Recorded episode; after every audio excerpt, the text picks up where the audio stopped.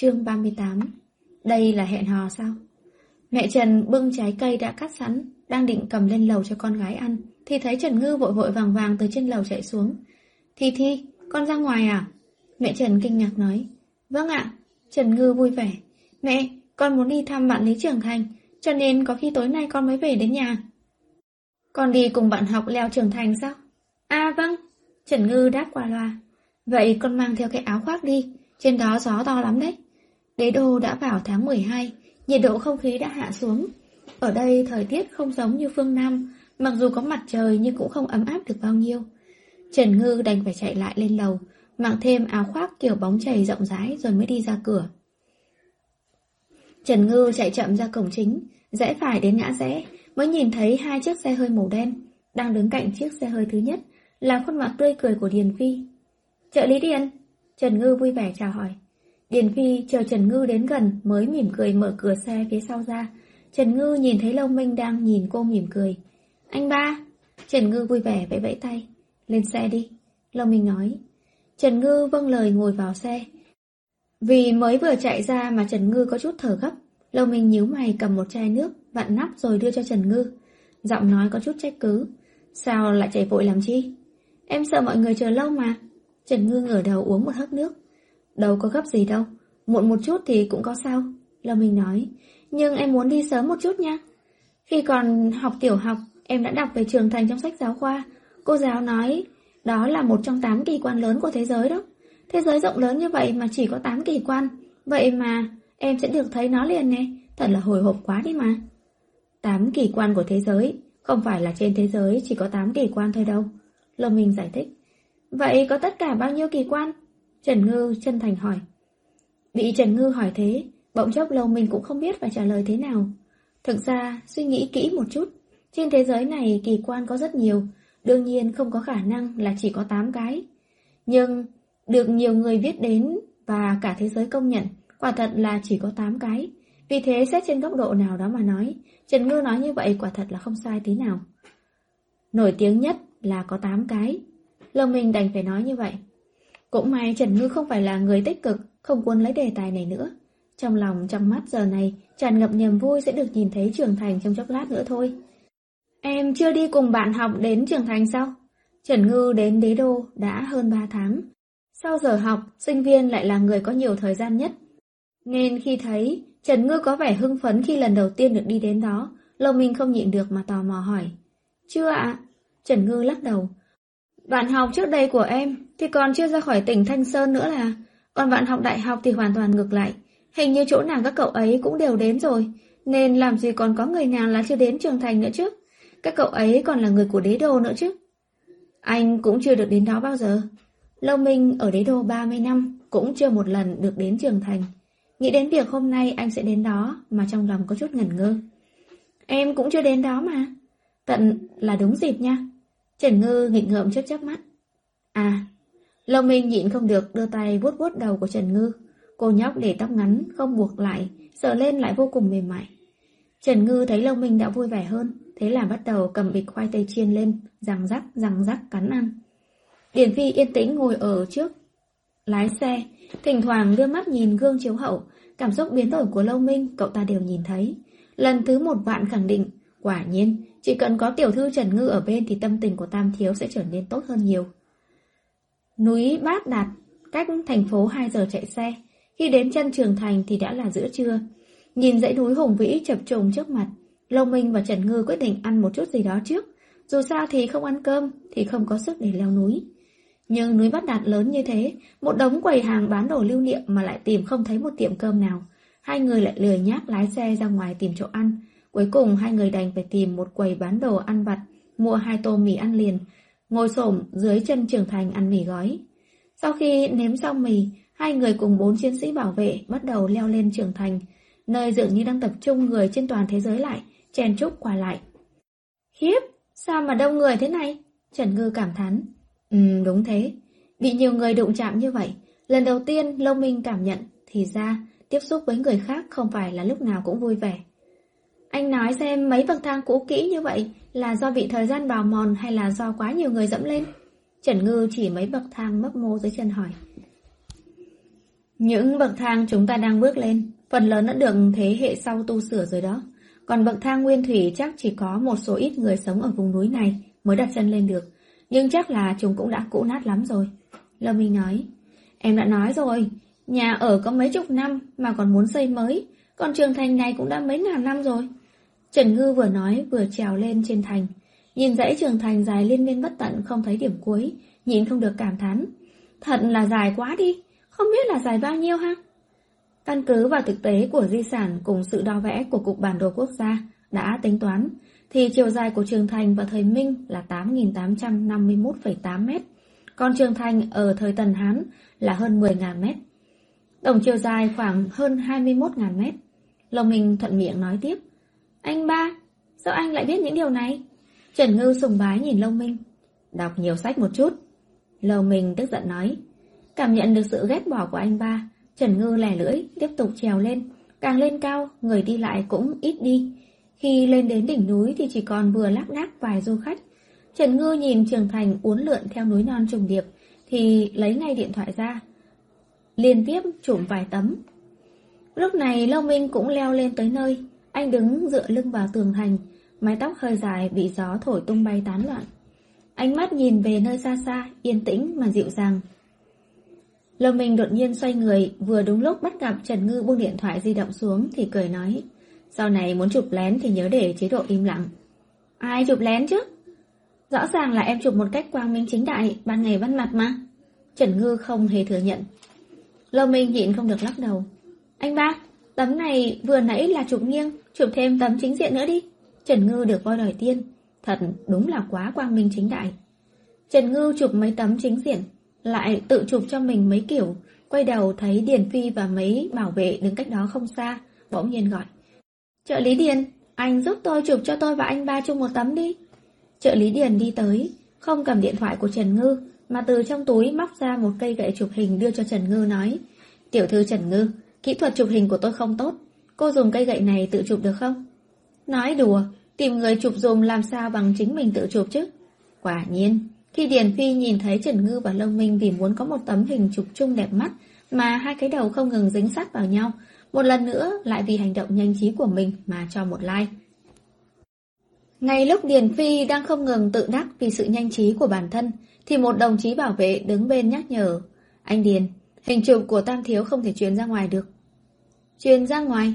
Tiểu thư Trần Ngư mà là người ngoài sao? Điền Phi hỏi ngược lại. Không tính sao? Đồng chí bảo vệ nghi ngờ hỏi. Cậu nhìn Tam Thiếu cười như thế kia kìa. Vậy mà còn coi tiểu thư Trần Ngư là người ngoài sao? Ngu ngốc. Điền Phi ghét bỏ trận trắng mắt. Đồng chí bảo vệ mơ hồ xoa xoa lên mái tóc ngắn của mình mà vẫn còn ngơ ngác. Nhưng thôi, vẫn nên nghe anh Điền thì hơn. Mùa này buổi tối đến sớm hơn. Chỉ chốc lát sau, mặt trời đã xuống núi. Trần Ngư đứng bên Lâu Minh cùng anh ngắm hết cảnh mặt trời lặn, rồi lại lặng yên nhìn đến khi sao sáng các bầu trời. Hai người ngồi trên bậc thang, lặng lặng nhìn bầu trời. Ban đêm, trường thành cũng thắp đèn, nhìn giống như một con rồng lửa, nhưng không còn sự hùng vĩ tráng lệ như ban ngày nữa. Hình như Lâu Minh rất thích bầu trời ở trường thành. Anh đã ngửa đầu yên lặng nhìn đến nửa giờ.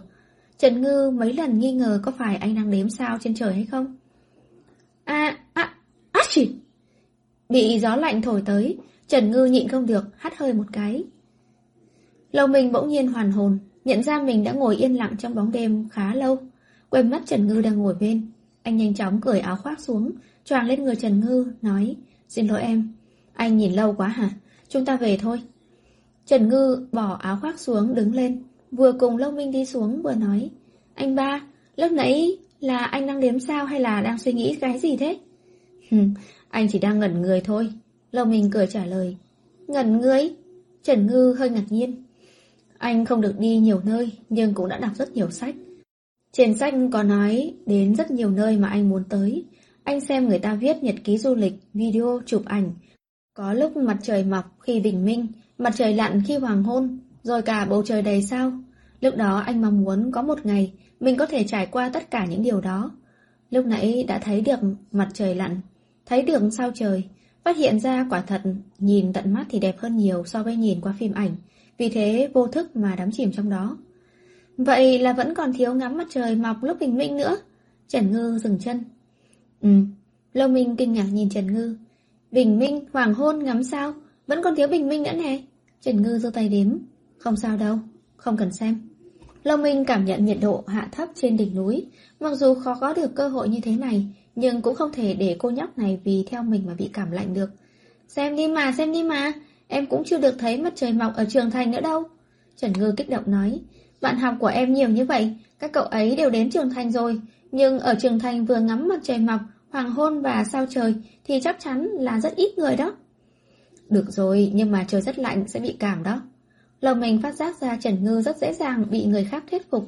Sao mà chỉ nói có mấy câu đơn giản, cô ấy còn kích động hơn cả anh nữa vậy? Tam thiếu, trong xe có chuẩn bị sẵn chăn mềm. Nãy giờ vẫn im lặng, Điển Phi đột nhiên lên tiếng. Trần Ngư nghe xong thì càng kích động hơn. Anh ba, chúng ta xem mặt trời mọc đi, quyết định như vậy nhé, để em gọi điện thoại cho mẹ em. Lơ Minh nhìn người nào đó đã lập tức lấy điện thoại đi qua một bên gọi điện cho mẹ Trần, bỗng nhiên quay đầu liếc nhìn Điền Phi. Điền Phi lặng lẽ nuốt mấy ngụm nước bọt. À, Tam Thiếu, tôi đi lấy mền. Nói xong Điền Phi phát huy tốc độ, chạy bộ của lính đặc chủng ưu tú. Hai giây sau đã không còn thấy bóng dáng đâu nữa. Khi điển Phi quay trở lại, chẳng những mang theo chăn mền, còn mang theo ít đồ ăn vặt. Trần Ngư đã nói sẽ cùng Lâu Minh đón Bình Minh, nhưng chưa đến 9 giờ đã bọc chăn qua anh mình, dựa đầu vào vai Lâu Minh, ngoẹo đầu ngủ mất. Cho đến khi bầu trời phía đông ửng hồng cả một khoảng, từng tia nắng ban mai bắt đầu chiếu xuống dương gian, Lâm Minh mới nhẹ nhàng đẩy đẩy đầu Trần Ngư. Trần Ngư xoa mắt ngái ngủ nhìn mặt trời mọc. Đến khi cô hoàn toàn tỉnh táo thì mặt trời mọc cũng đã kết thúc. Rõ ràng là chẳng xem được kỹ, nhưng tâm trạng lại vô cùng hưng phấn. Mặt trời mọc ở Trường Thành quả nhiên là khác so với những nơi khác. Khác ở chỗ nào? Lòng mình nhịn cười hỏi. Đây là mặt trời mọc ở một trong tám kỳ quan lớn trên thế giới đó. Trần Ngư làm như thật nói. Ánh mặt trời rực rỡ chiếu xuống mặt Long Minh, làm làn da trắng nõn của anh gần như trở nên trong suốt. Con người đen bóng cũng thay đổi trở thành màu vàng nhàn nhạt, nhạt, mà nụ cười trên gương mặt anh còn rạng rỡ hơn ánh mặt trời. Anh ba, lần sau em lại đi cùng anh nữa nhé. Trần Ngư bỗng nhiên nói. Quả nhiên tối hôm qua là vì anh, cho nên cô mới cố tình đòi ở lại. Lòng mình cảm động, bàn tay nhịn không được lại vò rối mái tóc ngắn của cô. Không cần, lần sau anh muốn đi xem thì tìm em vẽ cho anh mấy tấm bùa chấn sát. Bùa chấn sát chỉ có thể được em vẽ tại chỗ, mà cũng chỉ có tác dụng trong hai canh giờ thôi, còn chưa đủ cho anh đi từ nhà đến đây đâu. Trần Ngư nói, hiệu quả kém hơn một chút cũng không sao, em có thể vẽ lên giấy thì vẽ nhiều nhiều một chút cũng được mà. Lâu Minh đã hai lần dùng bùa chấn sát, thân thể không có bất kỳ ảnh hưởng gì, cho nên đúng là anh nghĩ sẽ nhờ Trần Ngư vẽ mấy tấm bùa chấn sát, không phải chỉ vì đi ngắm mặt trời mọc, mà còn để phòng khi cần thiết thì anh sử dụng. Không thể! Bỗng nhiên vẻ mặt Trần Ngư nghiêm túc hẳn lên. Anh không thể dùng bùa chấn sát vẽ trên giấy được. Lâu Minh kinh ngạc nhìn Trần Ngư. Bùa chấn sát vẽ trên giấy sát khí quá nặng, trấn áp sát khí đồng thời cũng trấn áp luôn cả linh hồn. Không thích hợp dùng với anh ba.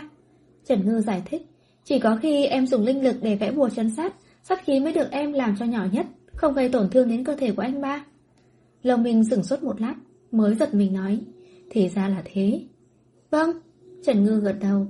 Trần Ngư thấp hơn lông Minh một cái đầu. Lúc này lông Minh cúi xuống nhìn hàng lông mi đen dày của cô gái, cùng với lông tơ trên má cô. Đang ánh lên dưới ánh nắng vàng của buổi sớm, khuôn mặt nhỏ nhắn hơi ngẩng lên. Trong đôi mắt to trắng đen rõ ràng là hình ảnh chiếu người của anh. Anh ba, chúng ta về thôi. Lông Minh lấy lại tinh thần, nhìn bóng lưng hoạt bát của cô gái. Hình như từ nơi nào đó trong trí nhớ của anh, anh cũng đã trải qua hoàn cảnh tương tự như bây giờ. Anh ba, anh nhanh một chút đi, em đói. Trần Ngư đã đi xuống 10 bậc thang, thấy Long Minh vẫn còn sững sờ đứng đó thì thúc giục. Ừm, anh tới đây. Lâm Minh cười cười, lòng bàn chân dường như có gió lướt đi nhẹ nhàng. Chương 39 Gặp lại sắc ma nữ Vì phong ấn sát khí của lông Minh bỗng nhiên bùng phát, Trần Ngư cũng hấp thu không ít sát khí, đến mức linh khí trong cơ thể cô không đủ, làm nửa tháng qua cô không thể ra ngoài nhận nhiệm vụ. Vì chuyện này mà Trần Ngư vô cùng đau lòng, nhịn không được mà phàn nàn với lông Minh. Anh ba, em giảm sợ anh có một chút mà nửa tháng không thể ra ngoài nhận nhiệm vụ, cái hôn của anh đắt giá quá à? lông Minh nghe xong vẻ mặt phức tạp nhìn Trần Ngư, sau đó nhìn thái độ tủi thân của cô nhóc bất đắc dĩ nói. Vậy, ba phần lợi nhuận của bùa huyền sát anh không lấy nữa. Trần Ngư nghe xong thì vui đến mức không tìm ra phương hướng. Vậy sau này cũng không lấy nữa? Không lấy. Lông Minh gật đầu. Ai ra? Như vậy thì không tốt lắm đâu. Lời xã giao thì vẫn phải nói mà. không sao. Lông Minh bật cười. Anh ba, anh tốt quá. Sau này nếu sát khí của anh lại bùng phát, em giúp anh. Trần Ngư không để ý chút nào nói. Dù sao thì, dù cho Long Minh có cho cô ba phần lợi nhuận của bùa huyền sát hay không, thì cô vẫn sẽ giúp Long Minh giải trừ sát khí. Nhưng mà lời hay thì vẫn phải nói ra, sẽ khiến người khác vui vẻ.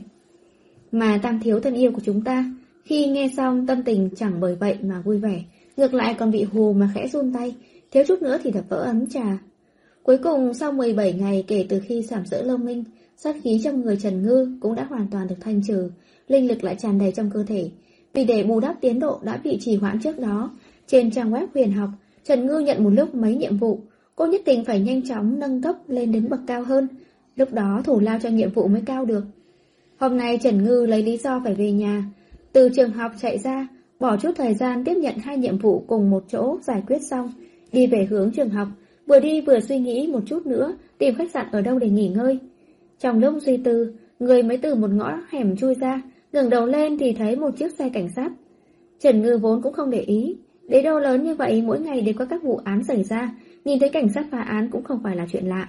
Nhưng nhìn thấy một con ma nữ có ý định bám lên người một đồng chí cảnh sát tràn đầy chính nghĩa, Trần Ngư vẫn không nhịn được, mà vì dũng khí của ma nữ này cho một like. Chính khí trên người cảnh sát có tác dụng trừ tà, tránh sát. Bình thường hồn ma không dám đến gần các nhân viên công vụ nhà nước, như là cảnh sát bộ đội.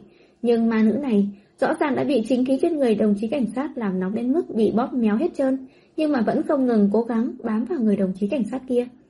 Nếu như ma nữ vì báo thù mà tới, Trần Ngư còn có thể hiểu được, nhưng mà trên người ma nữ này một chút oán khí cũng đều không có, thì ra đó chính là sắc ma nữ chuyên đi giảm sỡ người khác kia. Sắc ma nữ cũng đã nhìn thấy Trần Ngư, nhưng nó cũng không dừng động tác của mình lại. Từ sau khi bị Trần Ngư cảnh cáo, sắc ma nữ đã gặp Trần Ngư mấy lần trên đường, sau đó cô ta ngạc nhiên phát hiện, chỉ cần cô ta không làm gì quá đáng thì tiểu thiên sư này thật sự không quan tâm đến cô ta.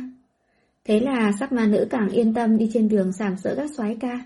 Thật ra không phải là ngay cả cảnh sát, sắc ma nữ cũng không buông tha, mà thực sự là hôm nay anh chàng cảnh sát này quá đẹp trai, lại còn có cơ bắp.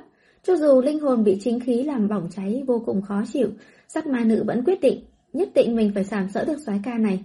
Muốn ôm một cái, hôn một cái mới thỏa lòng. Trần Ngư thấy sắc ma nữ vì muốn giảm sỡ trai đẹp mà ngay cả mệnh cũng không cần, lập tức tò mò nhìn mặt của đồng chí cảnh sát. Thế là cô đi về phía trước vài bước, dương mắt nhìn mặt đồng chí cảnh sát. Vừa nhìn thấy vẻ mặt Trần Ngư liền biến sắc. Lại nhìn thấy ma nữ kia đã leo lên cổ đồng chí cảnh sát, cái miệng đã chu ra, sắp hôn lên mặt đồng chí cảnh sát luôn rồi. Trần Ngư lập tức dùng tốc độ chạy 5 mét vọt tới, níu cổ ma nữ, ngay lập tức ném sắc ma nữ xuống đất. Ôi, tiểu thiên sư, cô làm gì vậy? Tôi chỉ muốn hôn một chút thôi mà. Sắc ma nữ bỗng dưng bị bóp cổ, dọa sợ nhảy dựng lên. Không được chạm vào anh ấy. Trần Ngư đe dọa. Em đang nói chuyện với ai đó? Vừa rồi Trần Dương cảm thấy có người chạy về phía mình, quay người lại lập tức đối mặt với em gái nhà mình thì nhíu mày, lạnh giọng hỏi. Ha ha, anh! Trần Ngư lúng túng giơ tay. Sắc ma nữ nghe thấy Trần Ngư gọi anh trai, thì trong nháy mắt hoảng sợ. Cô ta cũng không đứng dậy mà giữ nguyên tư thế bò lồm ngổm về phía một ngõ nhỏ, định tránh đi sự chú ý của Trần Ngư mà mau chóng rời khỏi nơi này. Chết cha, đế đô lớn như thế, làm sao ta lại xui xẻo mà đi sảm sỡ anh trai của tiểu thiên sư chứ? Trần Dương đánh giá em gái nhà mình một chút, ánh mắt dừng lại trên chiếc túi vải em gái đang đeo trên lưng. Trần Dương phát hiện, em gái nhà mình hình như rất thích chiếc túi vải này, thường hay mang trên người. Hiện giờ là 11 giờ đêm, 26 phút, 16 giây. Trần Dương nhìn thoáng qua đồng hồ. Nói, vào giờ này, hẳn là em phải đang ở ký túc xá ngủ chứ. À, ánh mắt Trần Ngư trột dạ đào vòng quanh, nhìn đôi mắt to như thế, Việc làm sai trái quá mức rõ ràng như thế. Nói thật cho anh. Trần Dương thấy mắt em gái đảo quanh thì biết ngay cô đang định nói vừa. Em... À, em... Em cùng bạn học. Anh có điện thoại ký túc xá của em đó. Trần Dương không đợi Trần Ngư nói xong. Vô tình bóc Trần lời nói vừa mà Trần Ngư vất vả lắm mới nghĩ ra được. Trần Ngư nói không nên lời, lúng túng nắm góc áo, ánh mắt nhìn lung tung khắp nơi. Anh Dương, tìm được rồi, ngay khi Trần Ngư đang không biết phải làm sao, từ trong một cửa hàng tiện lợi 24 giờ, một thanh niên khoảng hơn 20 tuổi bước ra. Trần Ngư nhìn thấy một quầng chính khí nhàn nhạt, nhạt bao quanh người cậu ta, thì biết anh chàng này cũng là cảnh sát. Trong cửa hàng này có một trang bị camera quan sát, em vừa kiểm tra xong, vẫn còn tốt nhưng chỉ có thể lưu giữ video trong vòng 7 ngày. Chàng cảnh sát trẻ đưa băng video mới thu được, đang cầm trên tay, đưa cho Trần Dương. Trần Dương cầm lấy, nhìn nhìn rồi nói, được, chút nữa phải xem toàn bộ nội dung đã ghi được trong tối nay. Vâng. Chàng cảnh sát trẻ liếc nhìn cô gái bỗng nhiên xuất hiện bên cạnh Trần Dương, kinh ngạc nói, đây là... đây là em gái anh, Trần Ngư. Trần Dương giới thiệu, chào anh. Trần Ngư cười cười, đưa tay ra, chào em. Cảnh sát trẻ tuổi cười đáp lại. Trần Dương thấy đã sắp 12 giờ đêm, nhìn băng video giám sát vừa mới thu được, chắc chắn đêm nay anh phải về cục điều tra tiếp rồi, căn bản là không có thời gian đưa em gái về nhà. Nghĩ tới đây, anh nhíu mày nhìn Trần Ngư rồi nói, em lên xe đi. Ờ, đi, đi đâu vậy anh? Trần Ngư hỏi, cục cảnh sát. Trần Dương đưa tay mở cửa xe phía sau ra. Em có phạm pháp gì đâu mà. Trần Ngư phản xạ có điều kiện nói. anh cảnh sát trẻ thực sự là không nhịn được, ghé lên ghế lái cười ha ha không ngồi thẳng lên được. Mà đứng ở một bên, Trần Dương tức giận thiếu chút nữa thì lộ mũi bốc khói. Về cục cảnh sát với anh trước, chờ anh xong việc sẽ hỏi tội em. Lúc này Trần Ngư mới nhận ra là mình nói sai, ỉu siêu chán nản ngồi lên xe cảnh sát. Xe cảnh sát nhanh chóng chạy một đường về cục cảnh sát. Trần Dương dẫn Trần Ngư về bàn làm việc của mình dặn dò. Em ngoan ngoãn ngồi yên ở đây, đừng có mà chạy lung tung đó. Vâng ạ. Trần Ngư ngoan ngoãn gật đầu. Trần Ngư buồn chán ngồi yên một lúc, bỗng nhiên có một người đưa một ly trà sữa tới. Trần Ngư kinh ngạc ngẩng đầu, phát hiện là anh chàng cảnh sát trẻ tuổi lúc nãy. Anh là Khâu Hằng, từ khi tốt nghiệp trường cảnh sát ra thì vẫn đi theo anh trai của em. Khâu Hằng cười hỏi, sao muộn như vậy rồi mà em còn ở bên ngoài? Là trộm đi quán bar hay là lén đi chơi quán nét đó? Trần Ngư cân nhắc hai phương án, lựa chọn cái sau. Em đi quán nét. Đi quán nét? Một cô gái trẻ như em ở một mình bên ngoài không an toàn đâu. Trách không được anh Dương lại tức giận.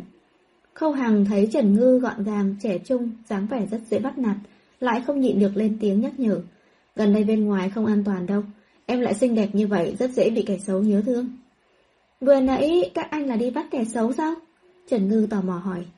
Coi là như vậy đi, gần đây xảy ra mấy vụ gây thương tích cho người khác, thủ phạm vẫn chưa bắt được, bọn anh đang đi tìm chứng cớ, cho nên mấy chỗ như thế không an toàn đâu, sau này ít đến đó nhé.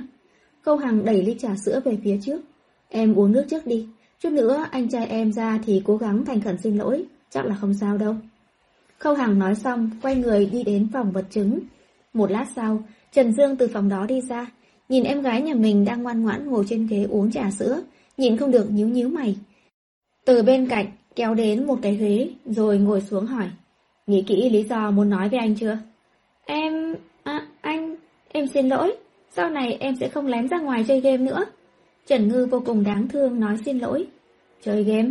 Trần Dương kinh ngạc hỏi. Em cam đoan, sẽ cố gắng học tập thật tốt, không mê chơi game nữa đâu. Trần Ngư bảo đảm. Đêm hôm khuya khoắt, em chạy ra ngoài là đến quán nét chơi game sao? Trần Dương nghi ngờ hỏi. Vậy tại sao nửa đêm tại xuất hiện ở ngõ hẻm đó? À, em... em đói bụng. Định ăn khuya xong rồi thì trở lại chơi game suốt đêm. Trần Ngư thận trọng nói. Chơi suốt đêm. Hôm nay mới là thứ hai đấy. Chán Trần Dương nổi cân xanh. em sai rồi, sau này em không như thế nữa. Trần Ngư vô cùng đáng thương nói. Trần Dương vô cùng tức giận, nhưng nhìn ánh mắt đáng thương của em gái nhà mình, anh lại mềm lòng.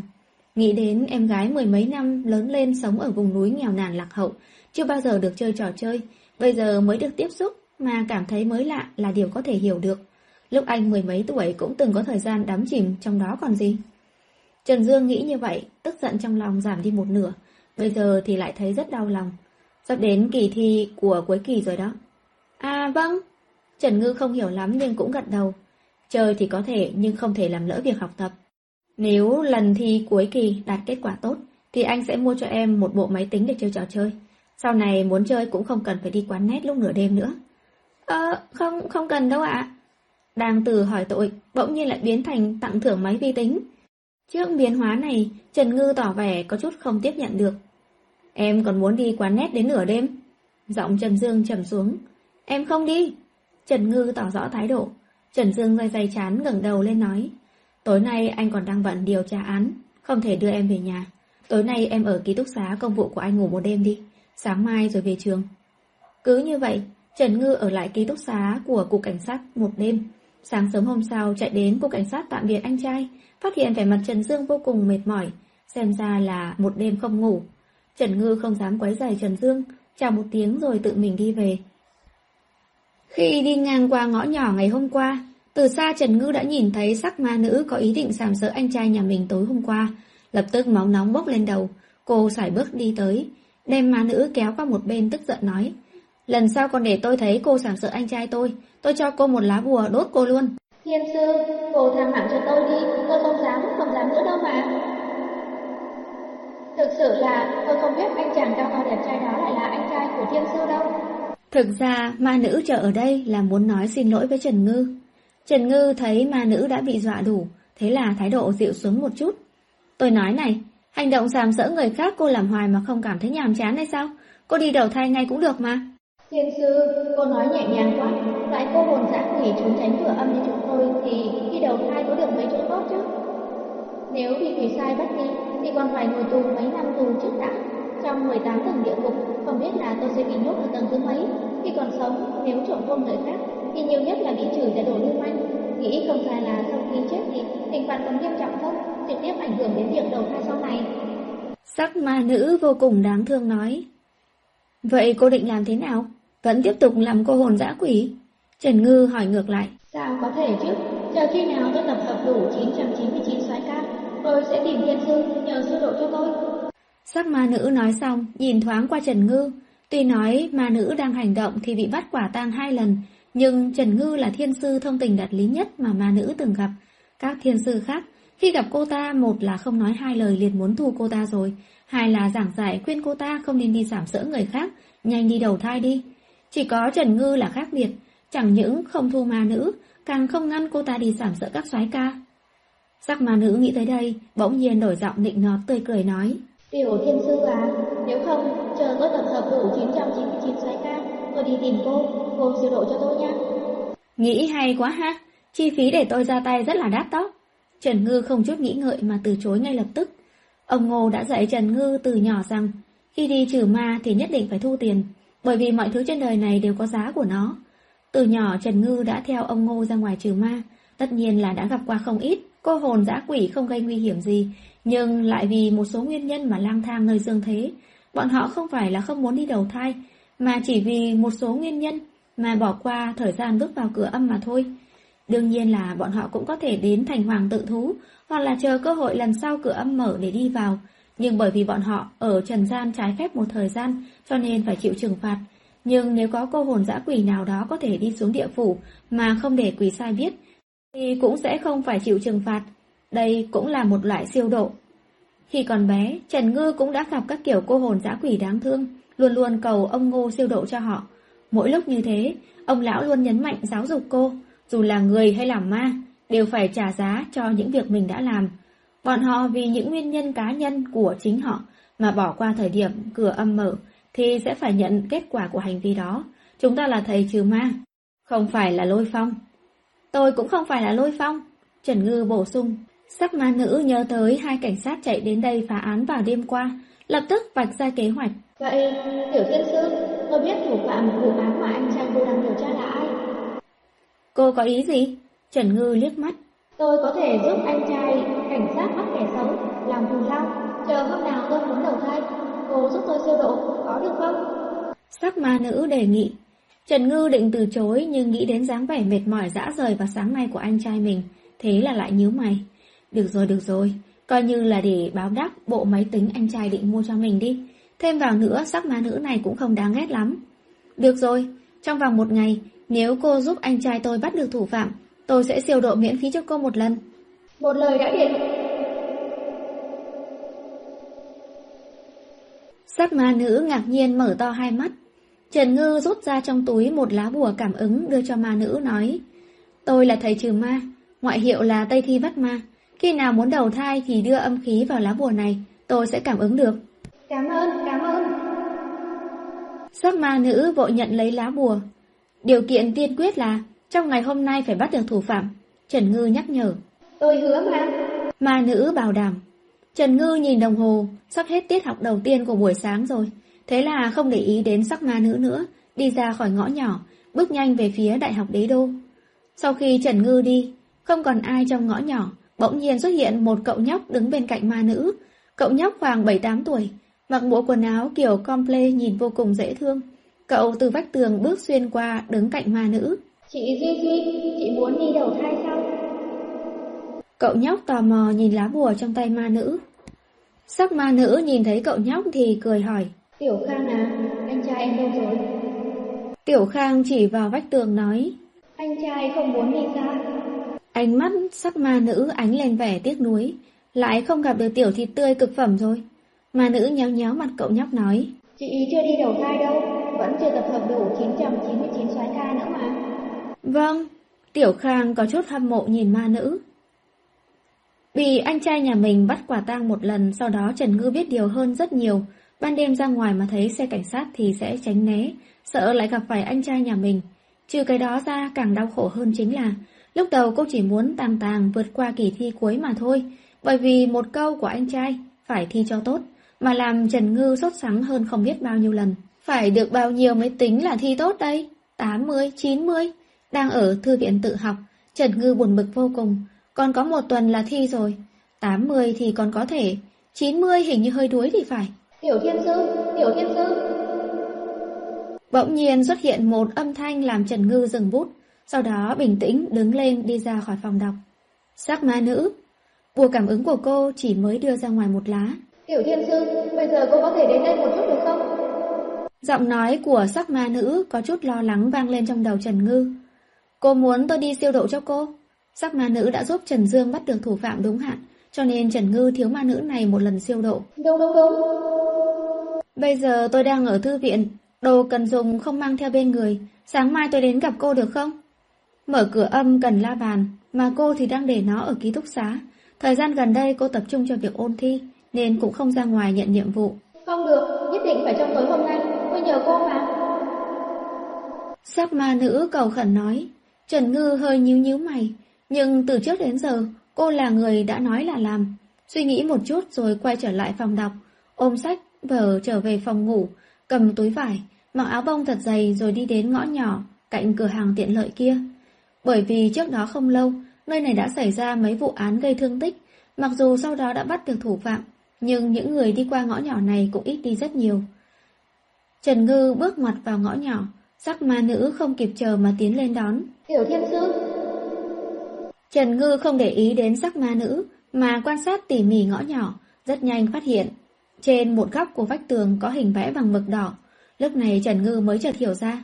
Trách không được lại vội vàng muốn đi đầu thai, thì ra là bị người ta để ý. Thì ra là vừa rồi, khi Trần Ngư mới bước vào ngõ nhỏ thì ngay lập tức đã cảm nhận được một luồng hơi thở không thoải mái. Cô liền nương theo luồng hơi thở đó, tìm kiếm thì mới phát hiện ra trận pháp này. Trận luyện hồn, cô chỉ có một chút ít tu vi mà cũng có thiên sư để ý tới cô sao? Trần Ngư khó tin nói. Phải biết là vẽ trận pháp luyện hồn này rất hao tổn linh lực, đối phó với sắc ma nữ yếu ớt như này mà phải dùng trận luyện hồn thì đúng là dùng dao mổ trâu giết gà. Cô biết trận luyện hồn. Giọng nói du dương của một người đàn ông trẻ bỗng nhiên vang lên. Trần Ngư lui về sau hai bước, dương mắt nhìn vách tường phía đối diện. Ở đó bỗng nhiên lóe lên hình ảnh hai hồn ma, một lớn một nhỏ. Trong lòng Trần Ngư âm thầm giật mình, còn có hai con ma nữa, vậy mà cô hoàn toàn không phát hiện ra. Cô biết trận luyện hồn. Hồn ma lớn hơn là một thanh niên khoảng 18-19 tuổi, đẹp trai còn hơn cả thần tượng ngôi sao trên tivi. Lúc này cậu ta nhìn thẳng vào Trần Ngư lặp lại câu hỏi. Trần Ngư cảm nhận được một luồng át khí vô cùng mạnh mẽ đập vào mặt. Đề phòng nhìn về phía hồn ma thanh niên, ngón tay lặng lẽ rút từ túi vải một lá bùa phòng ngự cao cấp. Tiểu thiên sư, chúng tôi không muốn đánh nhau. Sắc ma nữ thấy Trần Ngư rút bùa chú ra thì giật mình, vội vàng lớn tiếng nói. Các người ở cùng với nhau. Trần Ngư chắc chắn nói. Vâng. Hướng Nam, chúng ta đang có việc cần nhờ cô ấy, anh đừng xúc động như vậy. Sắc ma nữ lại chạy tới trấn an hồn ma thanh niên. Hồn ma tên hướng Nam nghe thế thì hơi sửng sốt, cúi đầu nhìn thoáng qua cậu nhóc đang đứng bên cạnh mình, ác khí toàn thân cũng thu bớt lại. Mặc dù Trần Ngư có chút tò mò, nhưng linh cảm nói cho cô biết, nếu dính vào thì sẽ là phiền phức không vứt đi được. Thế là cô nhìn về phía sắc ma nữ nói, cô đi với tôi, tôi siêu độ cho cô. Làm xong sớm một chút cho khỏe. Sắc ma nữ và hướng nam liếc nhìn nhau, sau đó ma nữ dắt tay cậu nhóc đi ra khỏi ngõ nhỏ. Trận luyện hồn, ác ma mặc dù Trần Ngư không rõ ràng chuyện gì đã xảy ra, nhưng chỉ cần không mù thì đều biết đây là một mớ bằng bong lớn, lại không có tiền nữa chứ, cô cũng lười quan tâm. Thấy sắc ma nữ đi ra, Trần Ngư đưa tay ném la bàn ra ngoài. Chỉ trong chốc lát, một luồng ánh sáng sặc sỡ xuất hiện, cửa âm mở ra phía trước, cách nơi Trần Ngư đang đứng 3 mét. Ánh mắt hồn ma hướng nam trở nên sắc bén, sắc ma nữ chậm rãi dẫn cầu nhóc tới gần cửa âm. Ma nữ thừa dịp Trần Ngư không để ý, thế là kéo cậu ma nhóc vào cửa âm. Thì bỗng nhiên ầm một tiếng, một luồng ánh sáng vàng lóe lên, cậu nhóc ma và sắc ma nữ bị bắn văng ra thật xa. Hướng nam nôn nóng chạy ra đầu ngõ, nhưng không cách nào đến gần. Trần Ngư thu hồi la bàn, vẻ mặt phức tạp nhìn hai hồn ma đang ngã lăn quay dưới đất. Lại có chuyện, âm phủ không thu hồn ma. Chương 40 Trận pháp luyện hồn Thực ra khi sắc ma nữ dắt tay cậu nhóc ma đi ra khỏi ngõ nhỏ, Trần Ngư cũng có thể đoán được sắc ma muốn nhân cơ hội đem theo cậu nhóc ma đi đầu thai. Mặc dù đoán được nhưng Trần Ngư không ngăn cản. Dù sao siêu độ cho một con ma thì phải mở cửa âm một lần, siêu độ hai con ma cũng phải mở cửa âm một lần, vì thế cô liền mắt nhắm mắt mở cho qua. Nhưng điều mà cô không ngờ tới là cậu nhóc ma này lại bị cửa âm từ chối.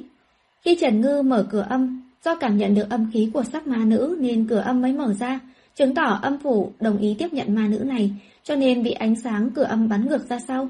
Chỉ có lời giải thích duy nhất là do cậu nhóc ma thừa cơ lén vào, đã bị âm phủ từ chối. Cô đã làm cái gì thế? Theo tiếng gầm giận dữ, Trần Ngư cảm nhận được một luồng ác khí mạnh mẽ từ bên cạnh đánh tới. Trần Ngư nghiêng mình, né tránh, đưa tay đập tới một lá bùa phòng ngự cao cấp. Bùa trừ ma cao cấp chặn hồn ma thanh niên lại, rung lên hai lần rồi cứ thế bốc cháy thành ngọn lửa vàng thật bắt mắt trong đêm tối. Màu vàng. Bỗng dưng Trần Ngư ngẩng đầu, nhìn vào ánh mắt đang biến đổi của hồn ma thanh niên tìm tòi nghiên cứu. Hướng Nam cũng nhìn chằm chằm vào Trần Ngư, đôi mắt hẹp dài đen nhánh lóe lên ánh sáng đỏ, luôn phiền nhau biến đổi, chứng tỏ giữa lý trí của hồn ma và oán khí đang giao đấu với nhau. Nếu như hoàn toàn mất đi lý trí, thì ác khí của ác ma sẽ tăng vọt. Trần Ngư quan sát vài giây đồng hồ, nhìn từ đầu đến cuối hồn ma thanh niên đang đứng ở đầu ngõ, dường như đã phát hiện điều gì đó. Sau đó cô đi về hướng sắc ma nữ và cậu nhóc ma. Cô định làm gì? Hướng Nam phát hiện hành động của Trần Ngư, đôi mắt anh hoàn toàn biến thành màu đỏ, một luồng ác khí to lớn phóng vọt lên trời. Anh hướng Nam. Cậu nhóc ma lo lắng kêu lên. Hướng Nam. Sắc ma nữ cũng lo lắng gọi. Theo sự xuất hiện của ác khí mạnh mẽ, trận pháp vốn đang vẽ trên tường bỗng nhiên phát ra ánh sáng màu đỏ yếu ớt, từ từ hấp thu ác khí mạnh mẽ đang tỏa ra xung quanh. Trần Ngư đi tới trước người sắc ma nữ và cậu nhóc ma. Sắc ma nữ đem cậu nhóc ra phía sau lưng mình, căng thẳng lắp bắp nói. Tiểu, Trần, Trần Thiên Sư, đúng vậy, thành thật xin lỗi cô, tôi, tôi không phải là cố ý muốn lừa cô đâu. Bây giờ sắc ma nữ không dám gọi Trần Ngư là Tiểu Thiên Sư nữa rồi. Nếu cô dám động đến bọn họ, dù là tôi phải hồn bay cách lạc, cũng sẽ không bỏ qua cho cô đâu. Phía sau lưng, hướng nam lạnh lùng uy hiếp, nhưng vẫn không thể rời khỏi ngõ nhỏ nửa bước. Trần Ngư xoay người, nhìn qua hồn ma thanh niên không thay đổi vị trí một tẹo nào, khẳng định suy đoán trong đầu mình. Cậu không đi ra khỏi ngõ nhỏ được. Trần Ngư vừa dứt lời, cả ba hồn ma đều giật mình. Đúng vậy, nhưng nếu cô dám làm bọn họ bị thương, tôi sẽ... Hướng Nam thấy Trần Ngư phát hiện thì cũng không giấu giếm nữa. Dù cậu bị hồn bay phách lạc, cũng sẽ không bỏ qua cho tôi. Cậu đã nói một lần rồi. Trần Ngư lặp lại. Hướng Nam bị Trần Ngư chặn họng, sắc mặt càng thêm khó coi. Sắc ma nữ sợ lại kích thích mâu thuẫn giữa hai người, liền vội vàng giải thích. Trần Thiên Sư, lúc trước ngài đồng ý với tôi, có thể giúp tôi siêu độ một lần. Như vậy thì siêu độ cho tôi cùng với siêu độ cho Tiểu Khang cũng giống nhau mà. Tôi không đi đầu thai nữa, mà nhường cơ hội này cho Tiểu Khang được không? Ánh mắt Trần Ngư đảo qua đảo lại giữa sắc ma nữ và cậu nhóc ma, sau đó dừng lại trên mặt sắc ma nữ nói. Cô cho rằng lúc nãy là tôi không cho nó đi đầu thai. Sắc ma nữ không trả lời, nhưng vẻ mặt rõ ràng viết, tôi nghĩ như thế. Cô có biết một lần mở cửa âm tốn bao nhiêu linh lực không? Trần Ngư hỏi. Tôi không biết. Sắc ma nữ vô tội lắc đầu. Cô cũng đâu phải là thiên sư. Trần Ngư cứng đờ, cũng cảm thấy mình đã hỏi một vấn đề thật là ngu ngốc. Cô nghĩ nghĩ rồi lấy điện thoại di động ra giải thích. Cũng như cái điện thoại này vậy. Ví dụ như linh lực của tôi là 100% pin. Một lần mở cửa âm sẽ tiêu hao 50% pin. Đồng thời khi mở cửa âm còn cần phải làm sạch oán khí trên người các cô, lại phải mất thêm 5% pin nữa. 50% lượng pin của tôi đã sử dụng hết. Tôi lại sẽ chỉ vì cô mang thêm một nhóc ma mà phải đóng lại cửa âm tôi đã vất vả mở ra hay sao? Trần Ngư nói. Vậy, vậy thì tại sao? Lúc nãy một tia sáng màu vàng lóe lên, cửa âm liền âm âm đóng lại. Sắc ma nữ vẫn cho là Trần Ngư đóng lại. Là bởi vì cậu nhóc này nè. Trần Ngư chỉ vào cậu nhóc ma nói. Âm phủ không thu nó. Âm phủ không thu? Không thu là sao? Sắc ma nữ không hiểu hỏi. Chính là siêu độ không được, không cách nào đầu thai. Trần Ngư nói dễ hiểu.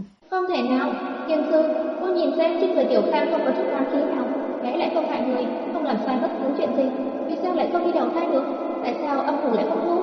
Không phải chỉ có ác ma hại người mới không thể siêu sinh hay sao? Tại sao Tiểu Khang lại không thể? Sắc ma nữ hỏi một loạt vấn đề, tất nhiên là Trần Ngư cũng đã nhìn ra, hơi thở trên người cậu nhóc này vô cùng sạch sẽ, loại hồn phách sạch sẽ không có một chút oán khí này. Khi đầu thai tại âm phủ, cũng sẽ có những ưu tiên nhất định, cũng chính vì thế mà Trần Ngư mới vui lòng thuận nước đẩy thuyền đưa cậu nhóc ma này một đoạn đường. Nhưng chuyện xảy ra cũng khiến cô bất ngờ. Chị gái thiên sư, Tiểu Khang đã làm sai chuyện gì sao? Cậu nhóc ngẩng đầu, đôi mắt long lanh nước nhìn Trần Ngư yếu ớt hỏi. Chị cũng không biết. Nhìn ánh mắt của cậu nhóc mà trong lòng Trần Ngư có chút khó chịu. Cô lắc lắc đầu nói.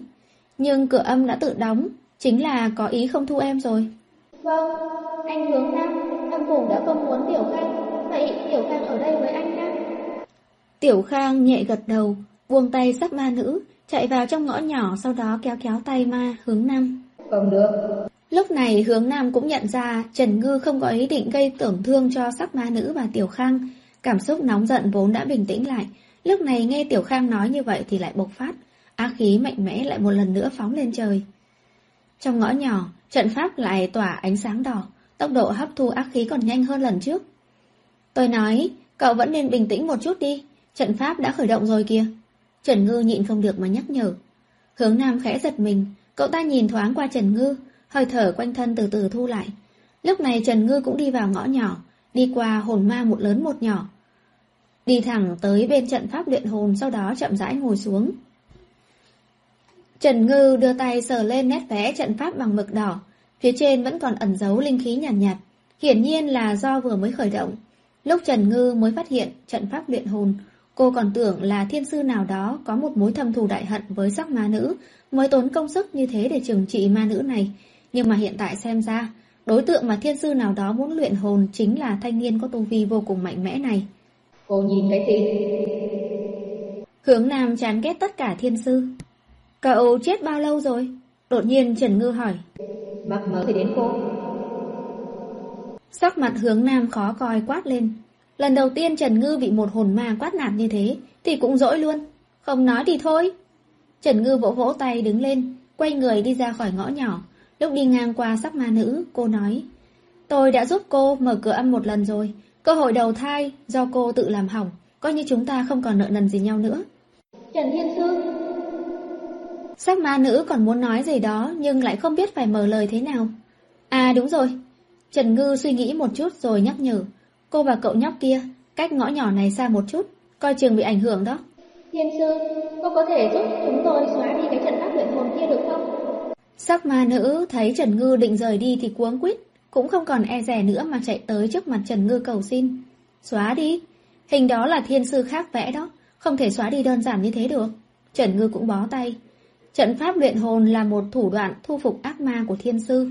Khi thiên sư đuổi ma, nếu vô tình gặp được ác ma có tu vi cao mà không tự nguyện đi đầu thai, thì có thể cùng thiên sư ký kết một hợp đồng, hạn chế ác ma không được làm hại người, đồng thời có thể làm ác ma hết sức phục vụ cho bản thân thiên sư.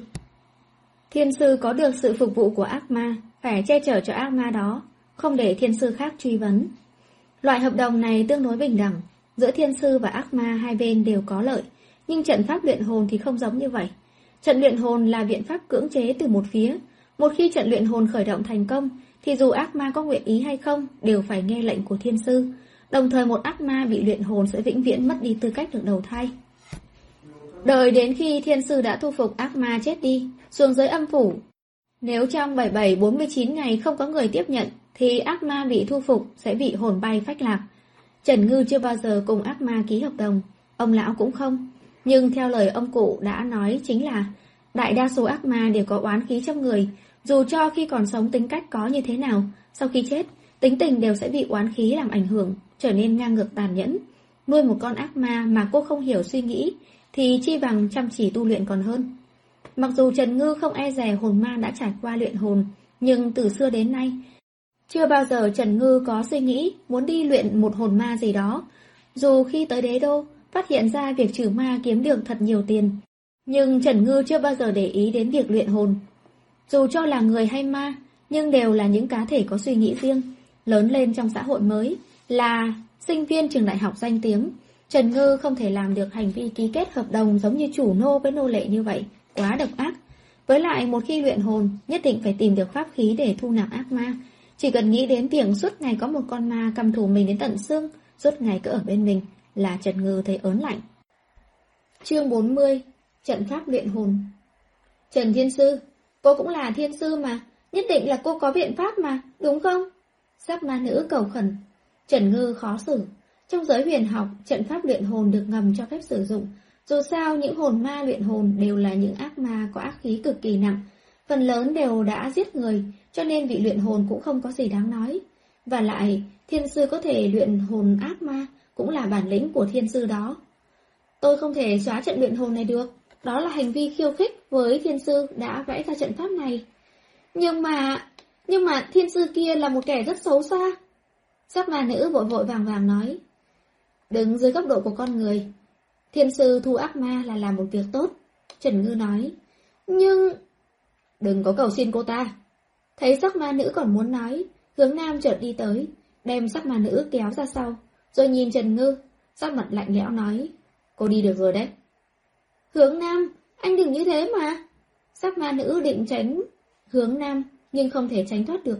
Ma nữ định kêu Trần Ngư lại, nhưng Trần Ngư cũng quay đầu đi ra khỏi ngõ nhỏ.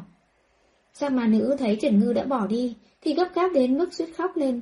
Hướng nam, rốt cuộc là anh muốn làm gì? Em không cần quan tâm. Vẻ mặt hướng nam vẫn lạnh như tiền. Em mặc kệ, được, em kệ anh. Vậy còn Tiểu Khang thì phải làm sao? Sắc ma nữ hỏi.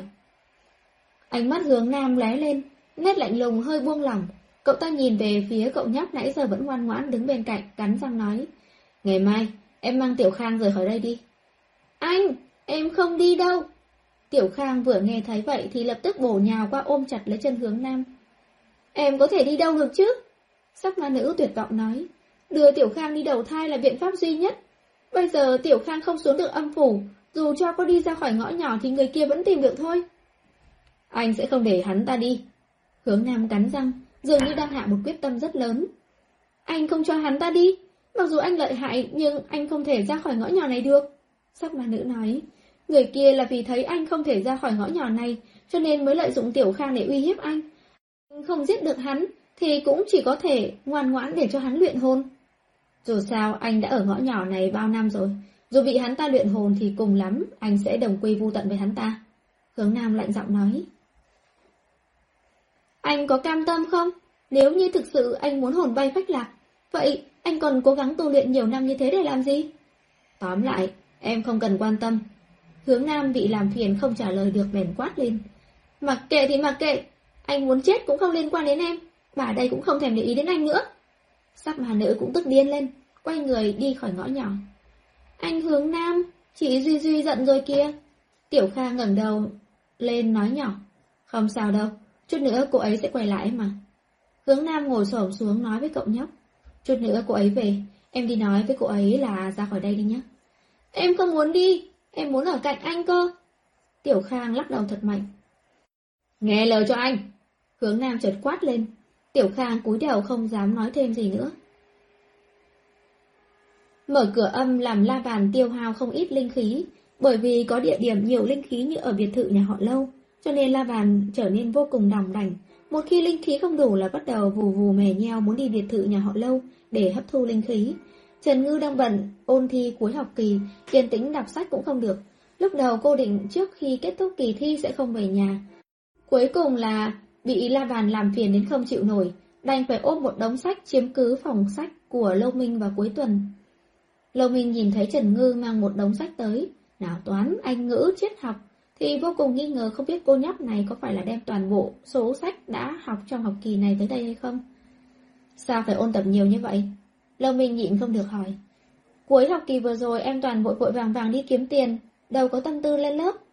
Vì muốn thăng cấp tài khoản của mình trên trang web huyền học, nửa học kỳ sau, Trần Ngư toàn nửa đêm trốn ra ngoài bắt ma, ban ngày thì lên lớp ngủ bù, nên không theo kịp bài giảng.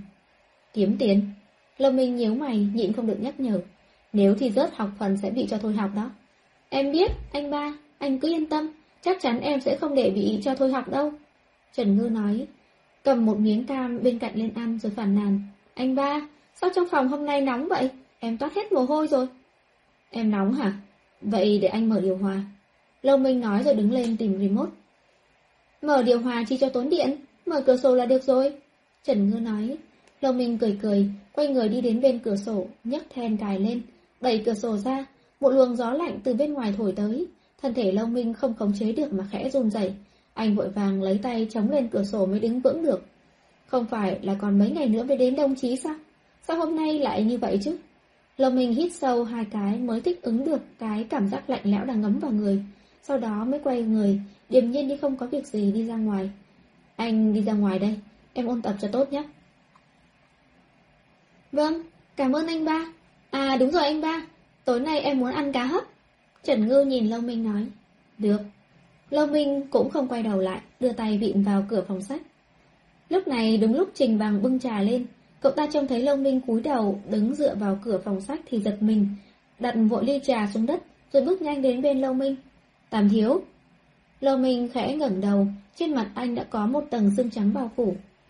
Trình Bằng vừa nhìn thì biết ngay là đã xảy ra chuyện gì, lúc này cũng không dám chần chừ, đỡ Lâu Minh đứng lên, dìu thân hình đã đông cứng của anh về phòng ngủ, đắp một chiếc chăn thật dày lên, mở hết công suất ba máy sưởi cỡ lớn, trước giường, lại lót mấy chén nước nóng cho Lâu Minh uống, mới làm giảm được tầng xương trắng trên mặt anh.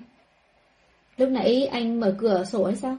Mặc dù là câu hỏi nhưng giọng điệu của Trình Bằng vô cùng chắc chắn. Tôi không sao đâu. Lâu Minh không để ý. Rõ ràng anh biết mình không thể chịu được gió lạnh mùa đông mà. Trình Bằng lo lắng nói. Tôi nghĩ hôm nay sẽ không sao. Lâu Minh đáp. Anh biết rõ là sắp đông chí rồi. Có phải là vì tiểu thư Trần Ngư không ạ? Thực ra không cần Tam Thiếu trả lời, cậu ta đã biết câu trả lời rồi. Cô ấy không biết. Vậy để tôi đi nói với cô ấy. Ở đây vào mùa đông không thể mở cửa sổ. Trình Bằng nói xong đứng dậy định ra ngoài. Cậu quay lại cho tôi. Sắc mặt Lâu Minh đột nhiên trầm xuống. Trình Bằng cắn răng nhưng cũng dừng bước. Tôi sẽ nói với cô ấy. Cậu đừng để ý chuyện này. Nếu như bây giờ đi nói với cô nhóc, chắc chắn cô nhóc sẽ biết nguyên nhân là do anh. Sát khí trong cơ thể Lâu Minh sẽ phát triển mạnh mẽ nhất vào mùa xuân, còn mùa đông là thời điểm yên tĩnh nhất. Nhưng vào mùa đông cũng sẽ tiềm ẩn một mối nguy. Sát khí của Lâu Minh sẽ bị khí lạnh ảnh hưởng, sau đó các bộ phận trong cơ thể bắt đầu đóng băng hoàn toàn. Đối với việc này, Mao Đại Sư đã tìm hiểu rất nhiều, nhưng vẫn không tìm ra nguyên nhân. Kết luận duy nhất ông có thể đưa ra là, trước ông chí, nếu Long Minh gặp gió lạnh thì sát khí trong cơ thể sẽ ngủ đông. Sau khi qua đồng chí thì khôi phục lại bình thường. Vậy thì anh đi nghỉ ngơi đi, tôi ra ngoài trước. Trình Bằng thấy vậy cũng không nói gì thêm nữa. À đúng rồi, bữa tối nấu cá hấp đi. Long Minh bỗng nhiên nói. Thần vất vả mới giữ được bình tĩnh, vẻ mặt Trình Bằng lại co lại. Từ trước tới giờ Tam Thiếu không bao giờ dặn dò món ăn. Cá hấp này chắc chắn là dành cho Trần Ngư, đang ngồi trong phòng sách kia. Trong phòng sách, đang chăm chú đọc sách, bỗng nhiên Trần Ngư nhận được tin nhắn của ông lão. Đúng rồi, nếu bùa đuổi ma bị đốt ra ngọn lửa màu vàng thì chứng minh hồn ma này là một con ma tu luyện. Mấy năm nay, hồn ma tu luyện rất hiếm gặp, con đã gặp ở đâu vậy? Mấy ngày trước, Trần Ngư thấy bùa phòng ngự cao cấp, khi gặp ác khí của hướng Nam thì hóa thành ngọn lửa màu vàng, nên đoán hướng Nam là ma tu luyện, thế là nhắn tin hỏi ông lão. Đúng là ma tu luyện sao ạ? Nhưng đó là con ác ma mà. Ngốc quá, ác ma thì không thể tự tu hành hay sao? Ác ma có tu vi cao, nếu có thể tu luyện thành công thì sẽ biến thành ma vương. Lại lập công mấy lần thì có thể so sánh với quỷ sai cũng được nữa. Trần Ngư tức muốn chết, muốn làm lẫy với ông lão nhưng không có cách nào. Bức xúc muốn đập phá cái gì đó. Cô đưa mắt nhìn quanh, xem có thứ nào có thể đập hay không, thì bỗng dưng nhìn thấy ảnh của Lâu Minh trên bản sách. Cô lấy lại tinh thần vội vàng hỏi. Số điện thoại của ông là bao nhiêu? Còn có chuyện muốn hỏi ông nè.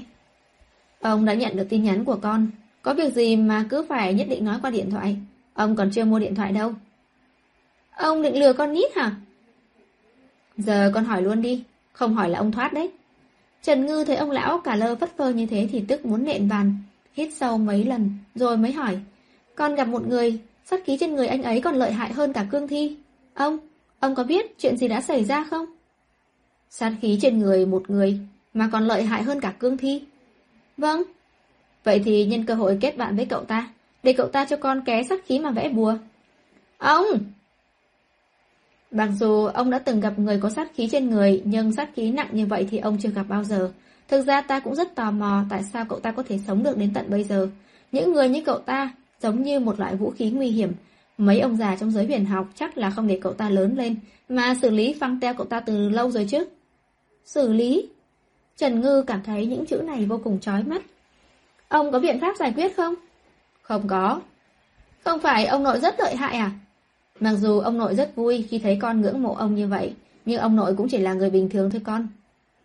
Trần Ngư rất muốn đặt điện thoại. Vậy ông đến đế đô đi. Ông nhìn anh ấy một chút rồi mới nói tiếp được không? Không quen không biết, mất công ta chạy đi xa như vậy để làm gì? Trần Ngư nhanh chóng trả lời. Anh ấy là bạn con. Cũng đâu phải bạn trai.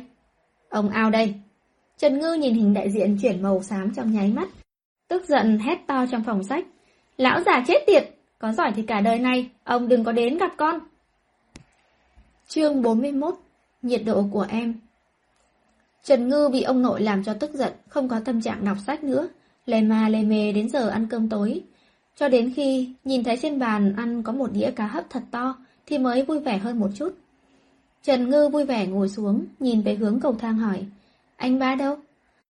Vẻ mặt trình bằng không đổi nói, Tam Thiếu nói anh ấy không đói bụng, tiểu thư Trần Ngư cứ ăn trước thì ạ. Không đói bụng á? Trần Ngư kinh ngạc nói, Trình bằng có chút giận dỗi vì Trần Ngư làm lâu minh phát bệnh, không muốn nói nhiều với Trần Ngư, đem bữa tối chuẩn bị đầy đủ, mời Trần Ngư ăn cơm rồi lui xuống. Trần Ngư nhìn phòng ăn vắng vẻ mà không thể quen được, bình thường cho dù anh ba không đói cũng sẽ ngồi cùng ăn mấy miếng với cô, sao hôm nay ngay cả có mặt ở phòng ăn cũng không thấy vậy?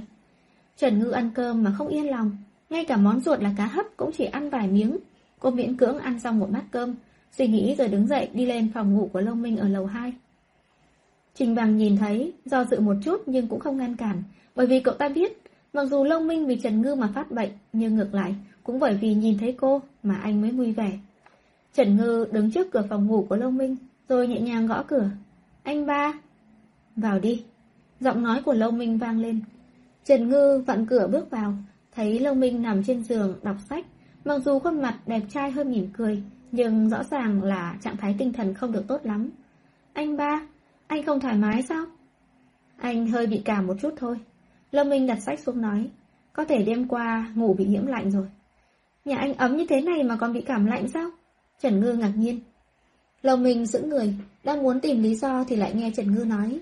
Có phải anh cũng cảm thấy nóng giống em cho nên mới lén mở cửa sổ ra không? Lâm Minh mỉm cười, gật đầu chấp nhận. Anh ba, sao anh lại trẻ con như vậy chứ? Trần Ngư làm như thật, giáo dục Lâm Minh. Ban ngày mở cửa sổ ra thì không sao, nhưng mà ban đêm mà mở cửa sổ thì sẽ bị cảm lạnh đó. Đây là bài học mà đứa con nít nào cũng biết. Em nói đúng, sau này anh sẽ không như vậy nữa. Lần đầu tiên, Lâu Minh bị của trách như vậy, nhưng mà cảm giác không tồi chút nào. Anh bị sốt hả? Lâm Minh đang muốn trả lời, một bàn tay mềm mại bất ngờ đặt lên trán anh, làm anh cứng người lại. Đâu có sốt đâu. Trần Ngư đặt tay lên trán Lâm Minh đo thử nhiệt độ, nhưng nhiệt độ từ lòng bàn tay làm cô cảm nhận không rõ ràng. Cô suy nghĩ một chút, rồi lấy tay ra, cúi đầu dán chán mình lên chán Lâm Minh. Lâm Minh né tránh theo bản năng. Anh đừng có nhúc nhích. Trần Ngư đè bả vai Lâm Minh lại. Lấy chán của mình dán chặt lên chán Lâu Minh. Trong lòng Lô Minh cảm thấy thế giới an tĩnh lại, trong phòng chỉ có tiếng hít thở của anh và cô. Trong mắt chỉ nhìn thấy ánh mắt sáng người của cô nhóc cùng với từng sợi lông mi cong dài. Trần Ngư đo khoảng 10 giây rồi ngồi thẳng lên nói. Hình như không sốt đâu anh. Cảm xúc chán kể chán còn chưa biến mất, Long Minh cảm thấy hình như đầu mình vẫn có thứ gì đó, nhẹ nhàng, hơi ngứa một chút, lại vừa ấm ấm, làm anh nhìn không được mà muốn đưa tay sờ lên. Anh ba, em biết là khi bị bệnh sẽ không đói bụng, nhưng mà anh ba vẫn phải ăn cơm chứ, như vậy mới có sức được. Vẻ mặt Trần Ngư quan tâm nói với Lâu Minh. Ừ, Lâu Minh gật đầu. Vậy để em đi nói với trợ lý Trình giúp anh chuẩn bị bữa tối. Anh ba, anh muốn ăn gì? Ăn cái gì thì mới có sức? Lâu Minh mỉm cười hỏi. Tất nhiên là cơm rồi. Trần Ngư đáp không chút nghĩ ngợi. Vậy thì ăn cơm.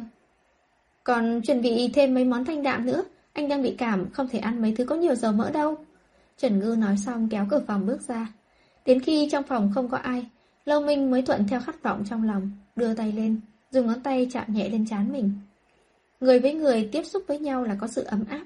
Chỉ có sự ấm áp khi tiếp xúc mới là sự tiếp xúc hữu hiểu, còn những mặt khác của con người đều là vì sinh tồn mà có bản năng giao tiếp. Lâu Minh đã từng đọc trên mạng một câu như vậy, sau đó anh còn chưa hiểu rõ, nhưng đến hôm nay, anh mới hoàn toàn thấu hiểu. Thì ra, đây là sự ấm áp khi tiếp xúc sao? Nỗ lực ôn tập một tuần, rốt cuộc kỳ thi cuối học kỳ đã bắt đầu. Môn thi đầu tiên là toán cao cấp. Trần Ngư hận nhất là môn này. Cô luôn cảm thấy những công thức phức tạp kia còn khó gặp hơn cả việc vẽ bùa chú cao cấp nhất.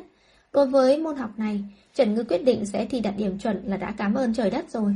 Cô chẳng mong muốn gì hơn nữa. Không phải người ta đều nói, khi lên đại học thì các bài kiểm tra cuối kỳ đều đơn giản hay sao? Chẳng lẽ đại học đế đô lại là trường hợp đặc biệt? Già khó như vậy làm gì chứ? Trần Ngư buồn bực, vùi đầu làm bài. Mang cách đại học đế đô hai con đường, trong một ngõ nhỏ yên tĩnh. Một người đàn ông trung niên mặc đồ vest thản nhiên đi vào ngõ nhỏ. Nhìn ngõ nhỏ không một bóng người hỏi. Nghĩ kỹ chưa? Vừa dứt lời, ba hồn ma từ trong tường bay ra, nhìn thẳng về phía người đàn ông trung niên. Xem ra, các người cũng biết là chạy trốn không có tác dụng gì. Người đàn ông trung niên nhìn lướt qua hướng nam. Nhìn cậu nhóc và sắc ma nữ đang đứng bên nhíu mày. Sắc ma nữ thấy người đàn ông trung niên thì theo bản năng cảm thấy rất sợ hãi, nhưng vẫn cố nén hỏi. Ông có thể không cần dùng trận luyện hồn không? Chúng tôi ký hợp đồng với ông. hợp đồng? Người đàn ông trung niên lắc đầu.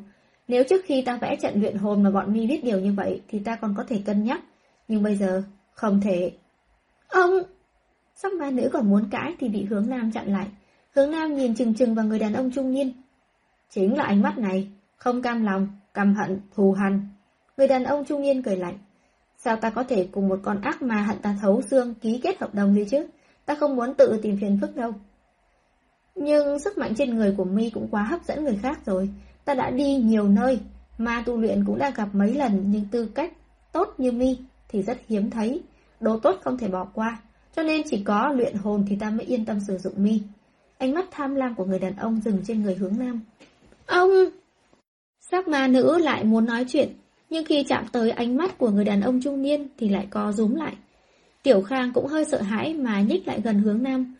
Hướng nam cúi đầu nhìn Tiểu Khang, sau đó ngẩng đầu nói. Có phải ông đã động tay động chân lên người Tiểu Khang không? Mì phát hiện ra rồi. Có phải không tiện nó đi đầu thai được? Có phải âm phủ không thu lưu nó? Người đàn ông trung niên cười xấu xa. Quả nhiên là ông. Khá đấy. Người đàn ông trung niên thản nhiên thừa nhận nói. Ta đã nói rồi, sức mạnh của mi rất lớn. Nếu như ta chỉ muốn giết mi, mặc dù hơi phiền phức nhưng không có gì là không thể.